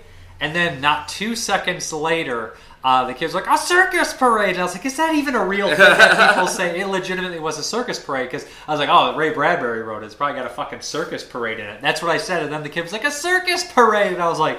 Wow. I mean, so Ray Bradbury immediately to me brings Circus Parade. Something Wicked This Way Comes, which had the uh, the the kind of infamous parade in the film that I grew up with, and it, it has that quality, that Ray Bradbury quality, which I like. It's, it's kind of kid friendly, but also it's dangerous and, and Slightly fantastical dark, and yeah. slightly dark. Um, this is not nearly as dark as Halloween Tree or something Wicked This Way Comes. This is the fluffiest of the bunch, but it's still scary. Mm-hmm. And like we were talking about, we think this is a, like a better version of Black Cauldron in a lot of ways. I mean, there there are similarities, um, but yeah, th- this is like like the better version. But like as far as like dark children's fantasy, I think that this It's- is it's pretty fast. Um, it it does take like a while to get going. Um, like the first forty minutes is just like a bunch of like whimsical nonsense. Um, it's based off a, a comic strip from like the nineteen twenties. Um, and obviously they the 1920 comic strips were just like single page like or a few I, I originally thought it was like the Nemo, uh, Captain Nemo thing. Uh, there is that um that sense of like yeah the like the exploration aspect of Captain Nemo except it's little Nemo and it's, sort of like exploring like the sea or whatever he's exploring you know airship or something along those lines. Kind of like the uh, Master of the World with Vincent Price and Charles Bronson. well But yeah I think yeah it- it- I mean it is set in like the 1920s We should get the plot here. Uh, Yeah. The plot is I don't even know how to go about it. Kind of a, uh, I would say, a very imaginative little kid has like a, what believes he goes in his dream world in Slumberland, and he kind of like flies on his bed, and he ends up kind of being like inheriting like the king's key to this like the um, kingdom of this like magical mystical Slumberland, and. Uh, due to like this lovable hobo and Mickey Rooney, they end up opening this door they're never supposed to, kind of you know Pandora's box or whatever. It always happens, and it unleashes uh, what is his name in this? The villain, oh the Nightmare King the Nightmare King. Like I just had recently rewatched Legend, something in the darkness, or he's one of these kind of bad guys. He's terrifying, and he has an army of goblins uh, with him. So basically, it's up to uh, Nemo to stop the Nightmare King and all the other goblins and ghouls and everything like that, with the help of a couple people from the kingdom. The hobo is hobo even a proper term anymore? I would say the lovable tramp is probably what he's most kind of. He's like a schemer, but he's dressed like a lovable tramp. I mean, you know, he, he's a hobo. He's, he's flip. He's, he's a, as the movie puts it, a frightful fellow. a frightful fellow. and also the professor, who is uh, Matt Hudson's like favorite actor, voices that. Oh, Renee, uh, Renee. Uh, I always say his name wrong. Uh, pops Profe- up. Professor Genius. Yeah, is he's his name. he's in images and stuff like that. But uh, yeah, so uh, my favorite part literally was uh, the villain was great, but I Oh, love I the goblins. Like there was the sea creature goblins, the bat goblins, and then like Mm-hmm. kind of like the uh, the ones that can morph into different creatures, and they were like kind of on the heroic side. But I, I really enjoyed this one, and I'm, I'm Mm-hmm. Any of the '80s fantasy stuff that is like uh, kind of child oriented, but uh, usually it's the non Disney stuff that I just kind of I prefer for some reason than the '80s Disney stuff, and I have no problem with the other '80s Disney stuff. It's just that maybe it's just less uh, manufactured than the Disney stuff. Well, Disney stuff in the '80s was like, I always thought kind of weak, um, and so like I don't think that Disney like really like got good, quote unquote, until like almost the '90s. Well, I mean, like, what, when did Snow White? Those are super old, right? Oh yeah, but yeah, I mean, like the real at, like, classics, those classic those are kind of unmatched, right? Yeah, yeah. So you you have like classic Disney, which is like you know Snow White up through like maybe like Pinocchio. Then you have like bankrupt Disney, which is for like everything from like I don't know, like maybe mid seventies to like literally like Little Mermaid, where they just like reuse a lot of animation. Um, Are you telling me that the Jungle Book and Robin Hood have the same characters with just different hats on in them? They- It's it's more than just those two. Uh, I mean, Robin Hood has what has uh, Jungle Book, Aristocats, Snow White, um, you name it, it's in there. Um, they literally just like looked at the stuff and just put them in a different spot. So, what what did you think about this movie? It's Uh, a favorite of yours. Oh, yeah, it's it's one of my absolute favorites. Um, like I said, it is slow to get going because I think the first first half of it, it's it's like setup. It's there's a lot of just like weird dream sequences even before you ever get to Circus Parade. Like I said, the opening like ten minutes is is Nemo dreaming and getting like you know hunted down by a killer train. Um, Yeah, that was fun. yeah, super Uh, fun. The animation is fantastic. Um, The King's fantastic. I love. I the love King. the King. He's great. I- And I love, love when you first meet him. characters. You meet him Yeah. at the circus, but you also meet him at the train, which I Yes. loved. I love that whole scene. then you find out, oh, it's King Morpheus. Yeah. Um, yeah, yeah. Um, oh, well, Brad Simpson's in this. She plays all the little, She does some voice work. yeah, dead clown girls. Um, Mickey Rooney's pretty great in it. yeah, Mickey Rooney. Um, actually, yeah, he actually tries in this. I feel. What are you talking about, Mickey Rooney not trying? I've never seen a movie where Mickey Rooney didn't try. To be honest, even if the movie's But- not good. Yeah, but I think that's the thing. Like I seen Mickey Rooney try, but you know, there's the thing is trying too hard sometimes. I think you're wrong. You're basing what you know about Mickey Rooney uh, on that Simpsons episode where he played uh, what was it, Radioactive Boy, Radio, uh, Fallout Boy. Fallout Boy. Yeah. yeah, yeah. I mean, I'm not wrong though. No, don't don't drag Mickey Rooney's good name through the dirt. He he did it himself. Um, He did nothing.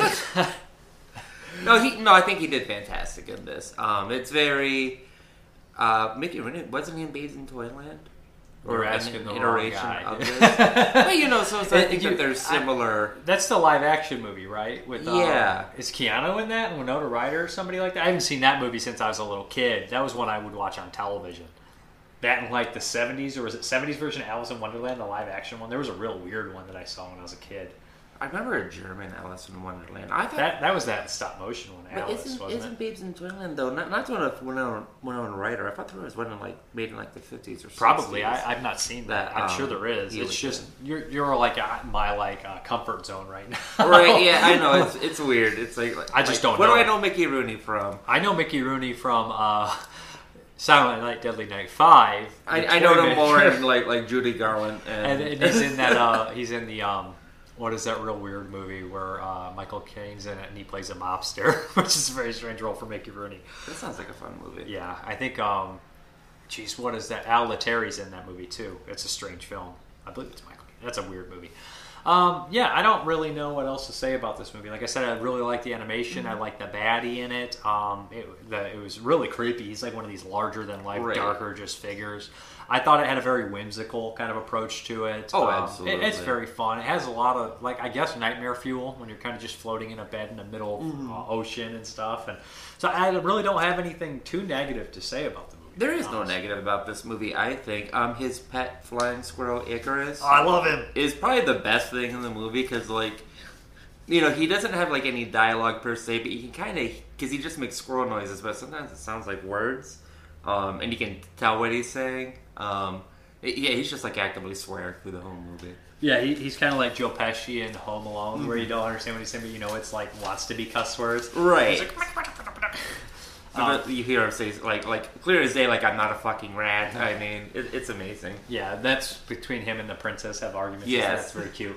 Um, so this is Creature Features John Stanley. This is actually in here. Little Nemo Adventures in Slumberland, 1992. They have it on here.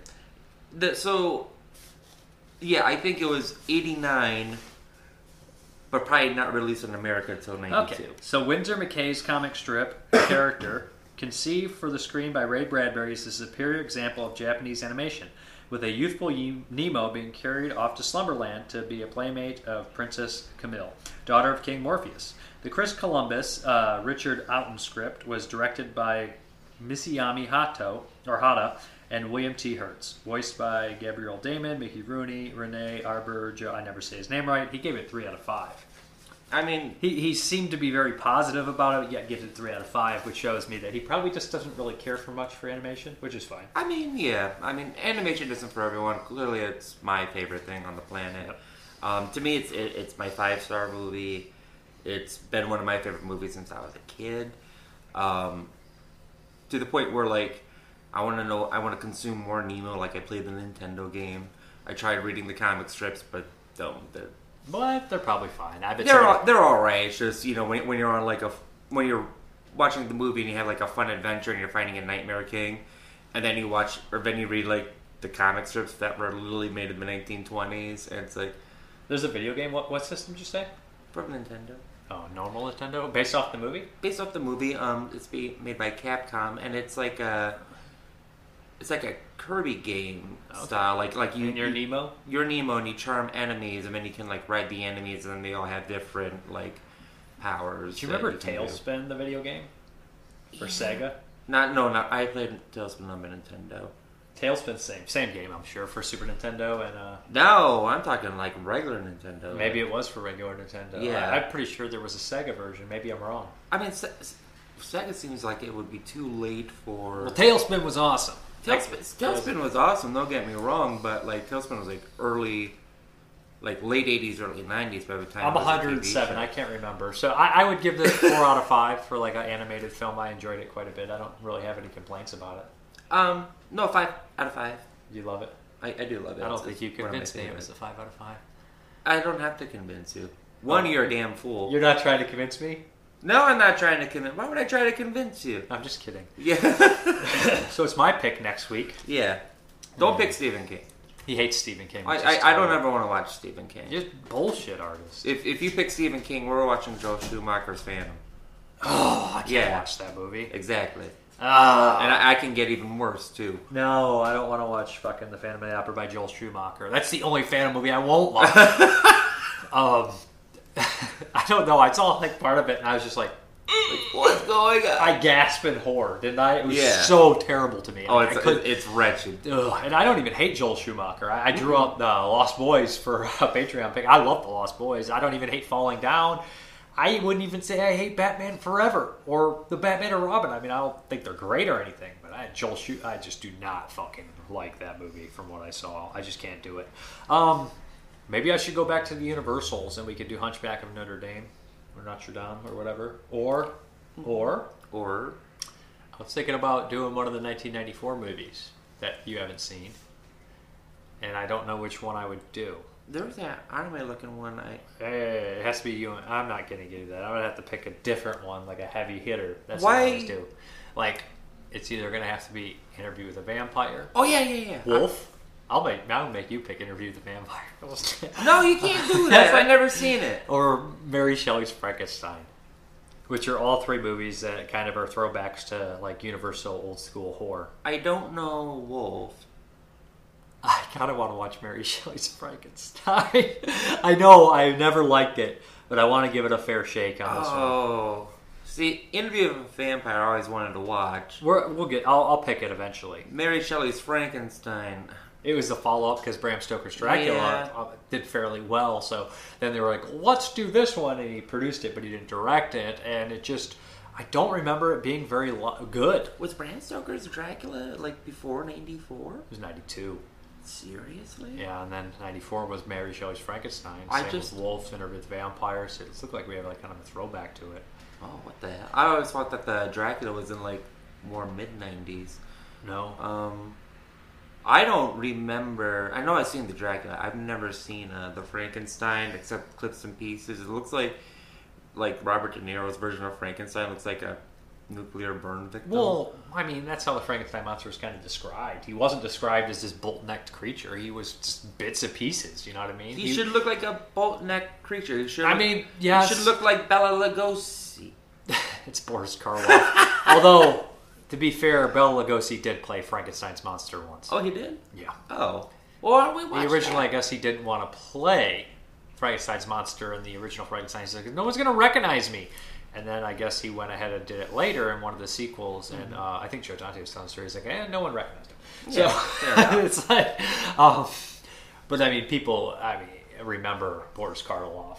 Mm-hmm. And Bela Lugosi as always be Dracula, Boris Karloff always be Frankenstein, Right. Lon Chaney will always be the Wolf, Lon Chaney Senior, uh, Junior will always be the Wolfman, even though they all kind of played different monsters and shit. Boris Karloff also played the Mummy. Bela Lugosi also played Frankenstein once. Lon Chaney played. Uh, Lon Chaney Jr. played Wolfman. He played. I think he was just a Frankenstein monster in Ghost of Frankenstein. I would say, and then he was even fucking So are we son of Dracula. Mary Shelley? We're gonna do Mary Shelley's Frankenstein. Mary Shelley's Frankenstein.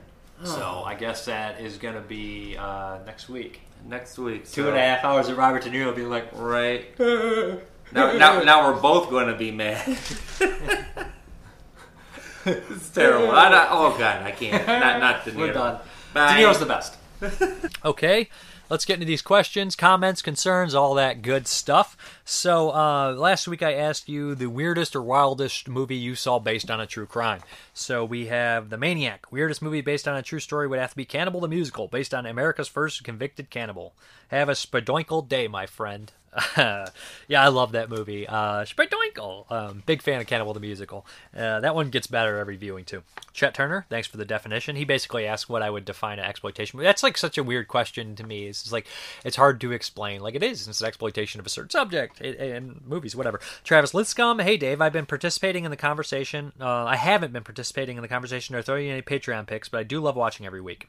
I usually watch in the morning at work, so I forget to go back and comment after. Anyway, I enjoyed both those Mondo releases a lot too. I noticed the connection to Seven Women for Satan too, and also another movie, another Mondo release, not Na- Paul Naschy's Panic Beats. Opens with the same type of thing.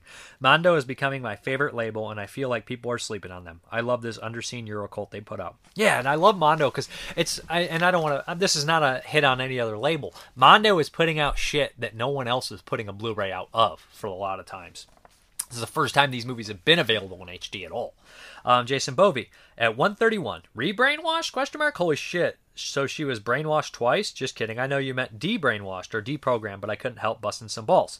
And if you watch Angel Dust, it's very strange that the the kind of scientist in the movie who is brainwashing these people a second time, he calls it re-brainwash. It's like a weird term or something like that in the movie. So I know it seems like a typical Mr. Parka mistake or a joke, but no, uh, the character kind of refers to it as re-brainwashed because he believes we're originally brainwashed in life in general in society. And you know i guess we're all brainwashed to a certain extent in society you know one way or another some deal or something like that. Um so like uh so he says i'm re-brainwashing them from their you know back to what they were before. So re-brainwash is what he refers it to.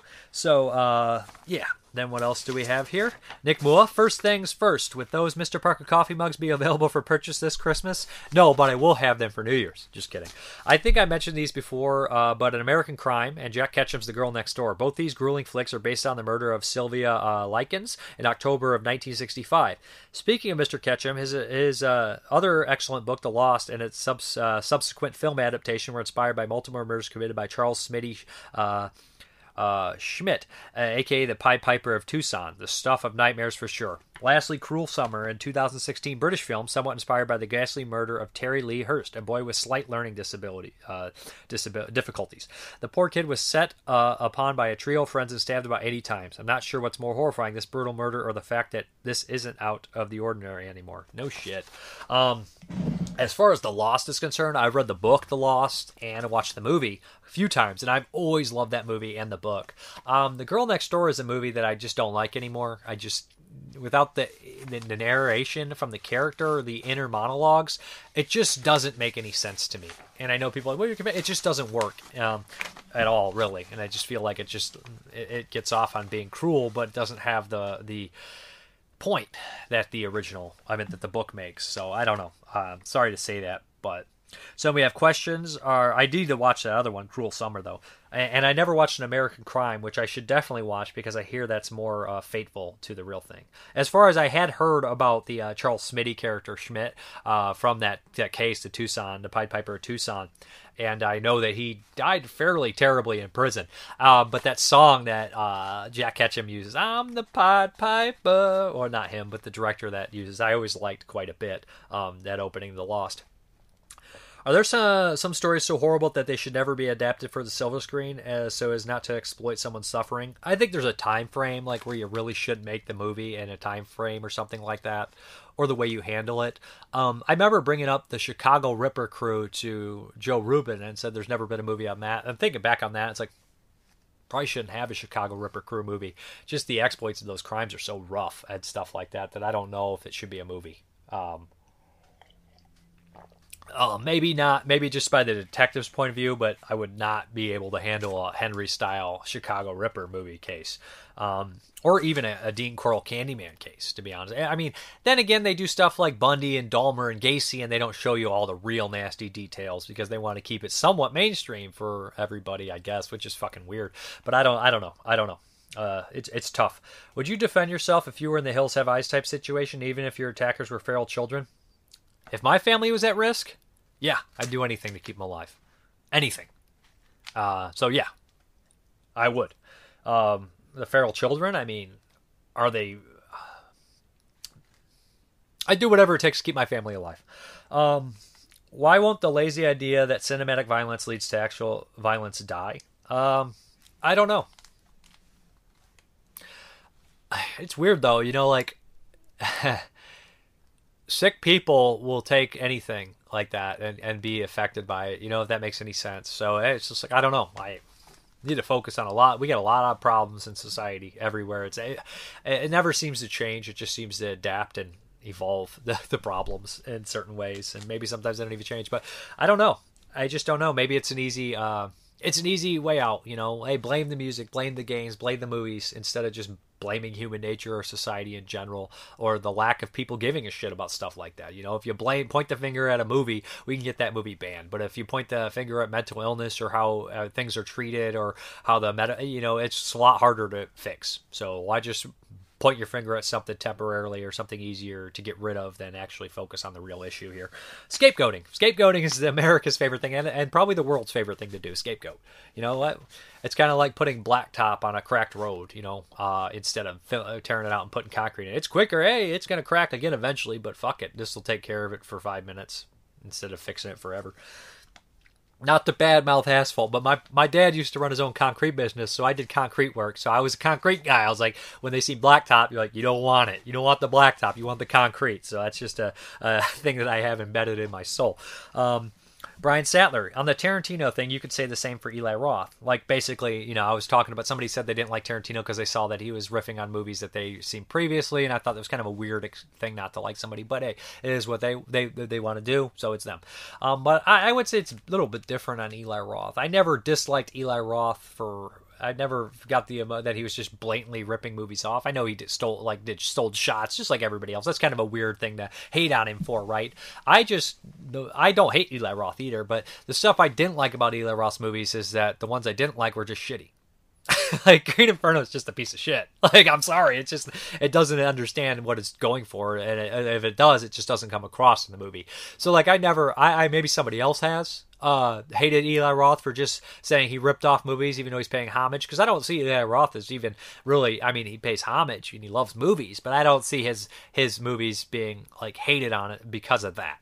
I see a lot of people just hating on Eli Roth because who Eli Roth is. A lot of people hate on Eli Roth just because who he is. They're like, well, I don't like it. He comes off as a bro or something like that. And that's kind of weird too. Um, but I, I, just don't like Green Inferno. The only movie he made that I was like, I hate this. I hate this movie a lot. I think it's a terrible movie. But I never disliked it for being inspired by the things I love. If anything, that might be the only saving grace about it. Um, But uh, I, I, see what you're saying there, though. And then we have David Scott. Good to see a brief cat cameo. I do like the song choice for the 1994 video, Zombie, and it suits the horror genre. If there was another choice of song to use, uh, then I think Black Hole Sun from Soundgarden would have worked quite well as well. Maybe. Um, I I'm not a huge fan of that song. I, I don't. I, I'm not a big fan. I'm not saying it's a bad song. It's just totally. It's one of those songs I heard a million times, and it just is like I don't ever want to hear this again. And Zombies, a song I heard a million times, and I'm like, keep playing it, keep playing it. So it's one of those ones that like. Also, I think uh, you could probably edit to um, and it has the slow build that you could work to with Black Hole Sun, and then when the chorus, it's you could you could definitely use that song, um, and it has a dark element to it. So yeah, it, it, would definitely be working. I I would have to lay the song in the uh, editing bay and just start seeing how it works and how it starts off. It has that like in the very beginning. Yeah, I think that song would work. I think I could do that. Um, and uh, maybe it's just because I did zombie that I'm just constantly thinking of zombie or fast paced. So yeah, I would just have to slow down the clips I use. Kind of like when I did uh, the 1970, I uh, you know I did something else, and then the 85 I wanted it really fast paced because I used Claudio Simonetti for the cut and run theme. So Ilk Vomit, I absolutely love Night of the Demons 2. My nostalgia and love for it goes back to the VHS days and going to my local video store. It was one of those deals where they never had the VHS of Night of the Demons, but they had the empty box out in the aisle to let you know that they did have it, but the tape was always gone. So I always rented part two and rented it and rented it and rented it and became obsessed with it for a good while. I thought the bad girl with the black hair was the hottest chick on the planet back in the day, lol. But yeah, absolutely love Night of the Demons Part 2. And wasn't uh, until way later, like until the Anchor Bay DVD came out, that I finally became acquainted, uh, acquainted with Part 1. As it sits, I love them both equally now. And yeah, Part 3 isn't that good. I can see what you mean. Part 2 it's a movie I should like. Like I like Chud 2 for all, for crying out loud. So it's like, Dave, Chud 2's okay for you, but Night of the Demons 2 is too is it just doesn't follow the tone enough. It's like, yeah, but I love Night of the Demons 1. I don't love Chud 1 like I love Night I whatever. But I understand why people love Night of the Demons 2. And you're not the only one. I'm I might be the minority that dislikes. I don't know. It's probably 50-50 on that one. I I uh yeah, at the video store there was one like that for me. They always had Troll 1 I loved Troll 1 as a kid because, you know, it's a PG 13, PG horror film that I could rent. So I rented it a million times at age 5, 6, 7. And they had Troll 2 sit next to it, and it was always gone and I wanted to see Troll 2 because it has that cool VHS cover with like the creature like hunched like that and like the green door, the silhouette, and I'm like, Troll 2 looks awesome. So you can imagine when I finally did see Troll 2, I was like, what the fuck is this? Um, yeah, I probably rented it from another video store. I don't think I ever hated Troll 2. I just was like, this is, I don't even know what I initially thought when I saw Troll 2. I just probably was like, that's okay as a little kid. Um, but I did, did go to a different video store. But that there always is that one. Ghoulies 2 was another one that was always gone from my video store. Ghoulies 2 tape was never there. And then eventually I saw Ghoulies 2 from a different video store, young though, still young, 10, 11, and I loved it. I've loved Ghoulies 2 ever since. So then we have The Horde Garden. I follow up to your update with the book of Sleazoid Express by Bill Landis and Michelle Clifford. Did you see there is a biography of uh, Bill Landis by Preston Fassel due out on uh, December 7th? No, I have not. It may have been uh, more complete had Michelle done it, but I'll take it. Wish she would do uh, autobiography as well. Very cool. Thanks for the info. Coffee is my friend. It's the only drug I am hooked on is caffeine. Isimisio, I dare you to read about the Junko uh, Furuta, uh, Furuta and everything that happened to her, then watch the movie Concrete 2004. I heard of Concrete. I know of it. I just never had the guts to watch it. Um, one of the worst crimes I've ever read. Made me sick to my stomach, and that's saying a lot. Glad to hear you liked Angel Dust. I still haven't uh, seen Last Night in Soho and look forward to it. Need to see Antlers as well. I think in terms of heavy hitters in 2021, Soho is the only one I have left. The Wicker Man is a classic, and although there are similarities, Midsommar pales in comparison. I think the movie you were you were stuck on that had the depressing aesthetic similar to Hereditary and so many other movies in recent years is The Dark and the Wicked, which is just okay. Great update as always. I was actually thinking of The Relic. Um, Dark and the Wicked, I don't love. I know a lot of people love it. I just don't care for it very much. I don't hate it. I think it's a good movie. It's just not my thing. The Relic is the one I was thinking of. The uh, depressing, like uh, Alzheimer's kind of house thing, where like the the pass on the hereditary deal. It's the Relic. I believe it's called the Relic. Is am I mistaken there? Um, but yeah, that one's pretty good.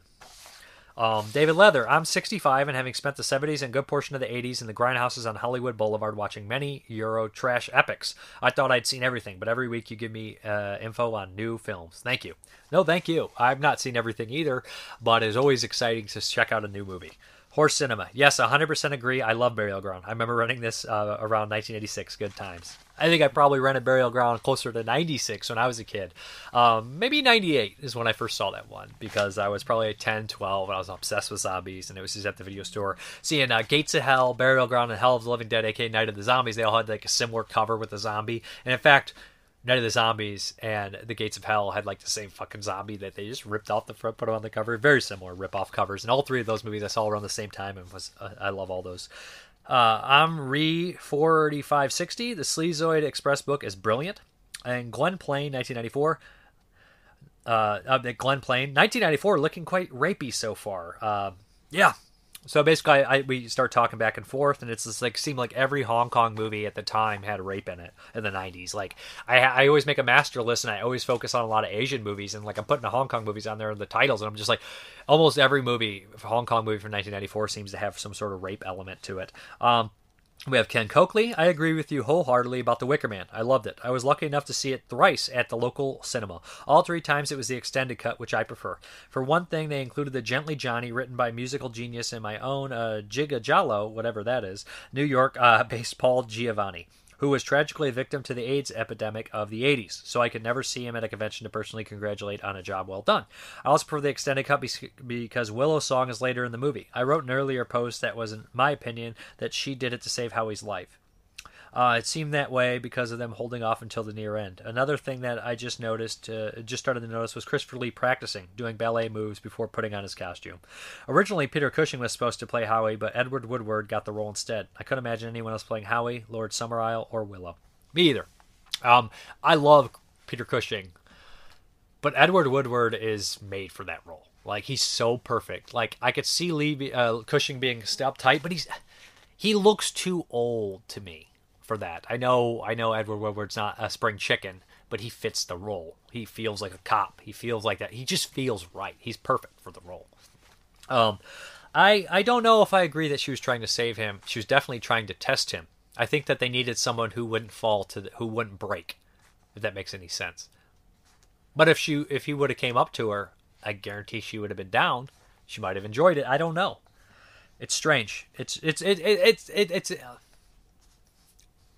I can't, you know, it's not like I can prove it. Like, you know what I mean? So, um, then we have a, he also mentions, I have two movies that are based on true events with similar themes. One is the Amityville Horror, which was scary enough as a piece of Hollywood history, but the real goings on and what happened since are scarier. The daughter never appeared to talk about the experience, but the oldest son, Daniel, was the subject of the documentary called My Amityville Horror. He looked like he had been through the uh, ringer. The viewer can tell that he has been if not, still on drugs and all sorts of chemicals. One can't help but figure something really bad happened to him. He claims to ha- have hated George, who Daniel blamed for the whole thing. Daniel also claims that he and George had to be exorcised after the family moved to California. I need to watch my Amityville Horror. The other son, Christopher, did a couple of shows but tried to avoid talking about it. He also hated George and changed his last name to his original name as George was their stepfather. Like Daniel, he sounds like he was scarred for life. They both blame George, who, along with Kathy, practiced transcendental uh, meditation and instead of chanting the names of saints, chanted devils' names. Very strange. Another movie based on a real story was The Exorcism of Emily Rose. Like Amityville, the truth was more shocking. I saw, videos here on YouTube showing the exorcism pics and audio recordings. I really regret seeing those videos. The movie was based on a case in Germany where a young woman named uh, Anneliese Michel was allegedly possessed. Another hearing, uh, after hearing the audio, I slept with the lights on for months. The sounds she made are sounds I never heard before or since. Whether it was demonic possession, mental health issues, whatever, it turned uh, a beautiful young woman into something I can't describe yeah, I, I, uh, it's a good movie, but yeah, I had the weird feelings about it. I feel like they, the movie tries to, it takes, it, it does so well at not taking a stance on it, and then like at the very like the third act, it kind of does this whole deal where it's like portraying her as a martyr or dying for a cause, and it's just like, well, she had mental illness possibly, and it's just like it just comes across tasteless to me, and I never it's a good movie that I don't like, if that makes sense, and it just comes across tasteless. then we have Mike Malloy uh, in Broad Daylight, 1991 TV movie.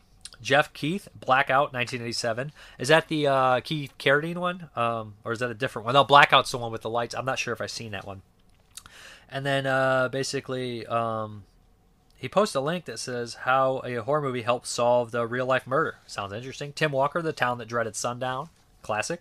Uh, Rod Leib, The Zodiac, classic, good movie. Shazim Barbarian, The Entity, Tom Stein, Snowdown or Bully. Snowtown and Bully, both great movies. Love Bully. John Soloway, both some serious darkness right there. Replying to that, Peter England, The Texas Chainsaw Massacre, Midnight Express, Henry Portrait of a Serial Killer, River's Edge, Goodfellas, all great movies. Uh, Tony Phillips Junkin, just the title alone is gold. Her Final Fury, uh, Betty Broderick, The Last Chapter. Rebecca Reinhardt, The Girl Next Door, or An American Crime if you want an actual retelling. Uh, Cassidy Botwin, uh, both extremely disturbing as as are the books. Such an insane and sad story. Ab- uh, Abigail Dagon, Party Monster, and uh, Ca- uh, Cassidy Botwin agrees. Sean Savage, Pain and Gain, Carlos Lopez Jr., Cannibal, Bizarre Bizarre, The Strange Case of a Serial Killer, Bob Berdella. I've always been. I, I should definitely watch that one. Bob Berdella is a sick motherfucker. And then he says, "Oh, I looked at uh, Vigla Rongo's uh, Aro uh, Mind of a Killer, recently. Intriguing content. Um, Vigaronga is an underrated director, man. He's got so many interesting movies. Uh, good, good stuff. That one I definitely want to watch. Um, then we have uh, Damien uh, McCon- uh, McConaughey. Is that McCona? Uh, Mc, uh, McConaughey? Uh, Heavenly Creatures, Belinda McKay, Stepfather 3. They even include a pic of John List. I didn't know that was based on true incident, The Stepfather 3.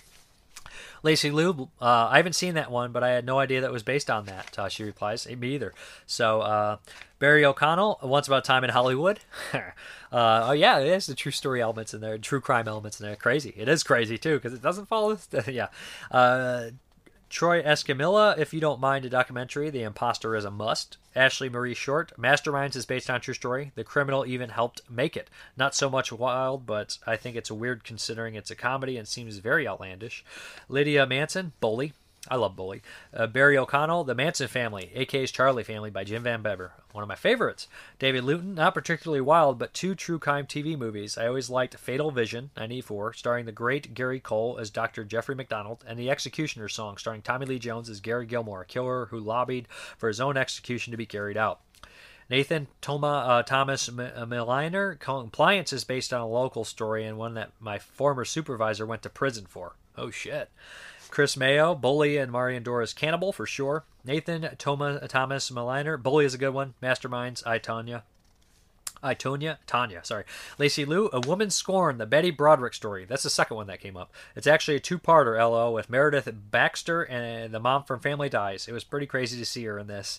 Uh, Andre Scott, not really what I would call wild, but Death of a Centerfold, a TV movie with Jamie Lee Curtis about the Playboy playmate Dorothy Stratton. Is that the the one that uh, studio? Is that what is that one? I can't think. Star 80 is based on, I think. Uh, Daniel Datella, American Animals. Dylan Young, The Untold Story, and Climax. Matthew Hudson, the one about the hit ordered by a Texas mother so her daughter could make the cheerleading squad. Can't recall the name.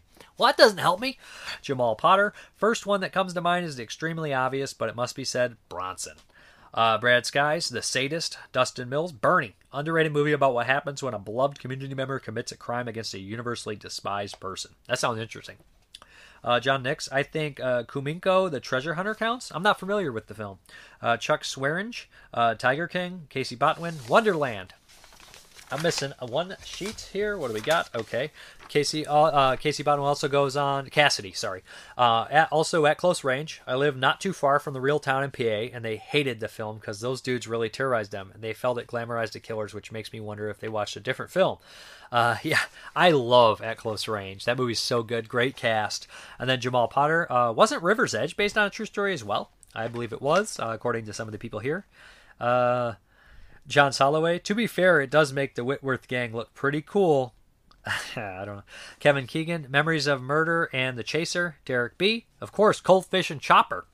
Love Cold Fish. John Soloway, Cannibal. Jay Ranella, Pain and Gain. Human Pork Chop. Men Behind the Sun if you count war crimes. Why not? Rye Guy, 10 Rillington Place. Summer Sam, Deranged, Monster, Town the Dreaded Sundown. Jason Driver, All Night Long 2. Didn't know those based on a true story. I need to watch those. Those movies look nuts. And then he also says Snowtown and Hounds of Love.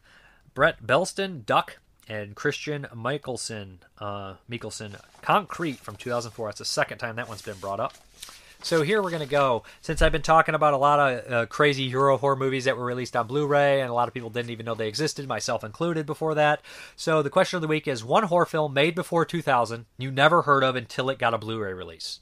So one horror movie that um, was um made before 2000 that never got a Blu-ray release that you didn't hear of. Uh, That you didn't hear about until it got a Blu-ray release. There we go. That's correct. So I guess we're to hop into the Patreon drawing. I don't have any movies that I got this week. No no update. I'm saving from Black Friday. I did buy 12 Angry Men, but that one I, I reviewed, so I showed it there. So basically, I only bought one movie this week, which is crazy. That never happens. It's the first time for everything. We're going to hop into that Patreon draw, right? Okay, guys. So Derek let me know that he hadn't been drawn out for like five drawings or so, so he went ahead and he got to pick one. Let me know, guys, too. If that, that happens to you, just let me know. I'll, I'll throw you guys in, throw one of your picks in, or do a pick, whatever, whatever you guys want to do. So Derek picked Goke the Body Snatcher. So yep, that was one. I'm gonna draw out four more. Let's see. Try to mix it up here. What we get. What do we have here? Eau Claire, Lost Boys, which I have absolutely no problem watching that. That's one I've always loved. So that's two. What do we have at three here? We have John Wilhelm, Any Vinegar Syndrome You Ain't Seen, which I love. And I love how I'm saying ain't now instead of you haven't.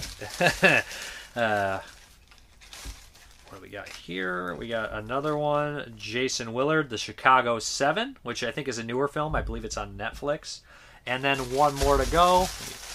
Dig in deep here. Whatever this one is, this is Chris Rivers' Casablanca, which is a classic movie. I also have no problem watching.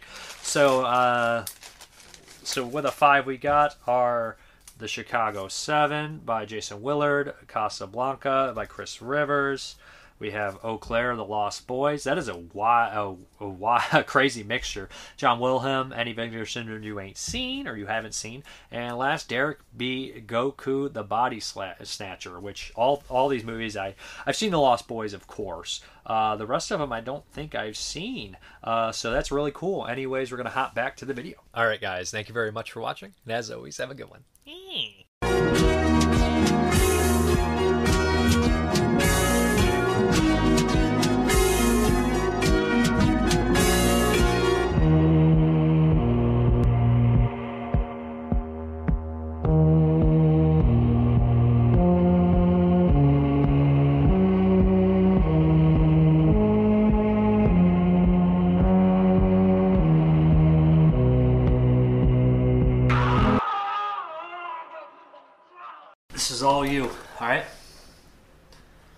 ready?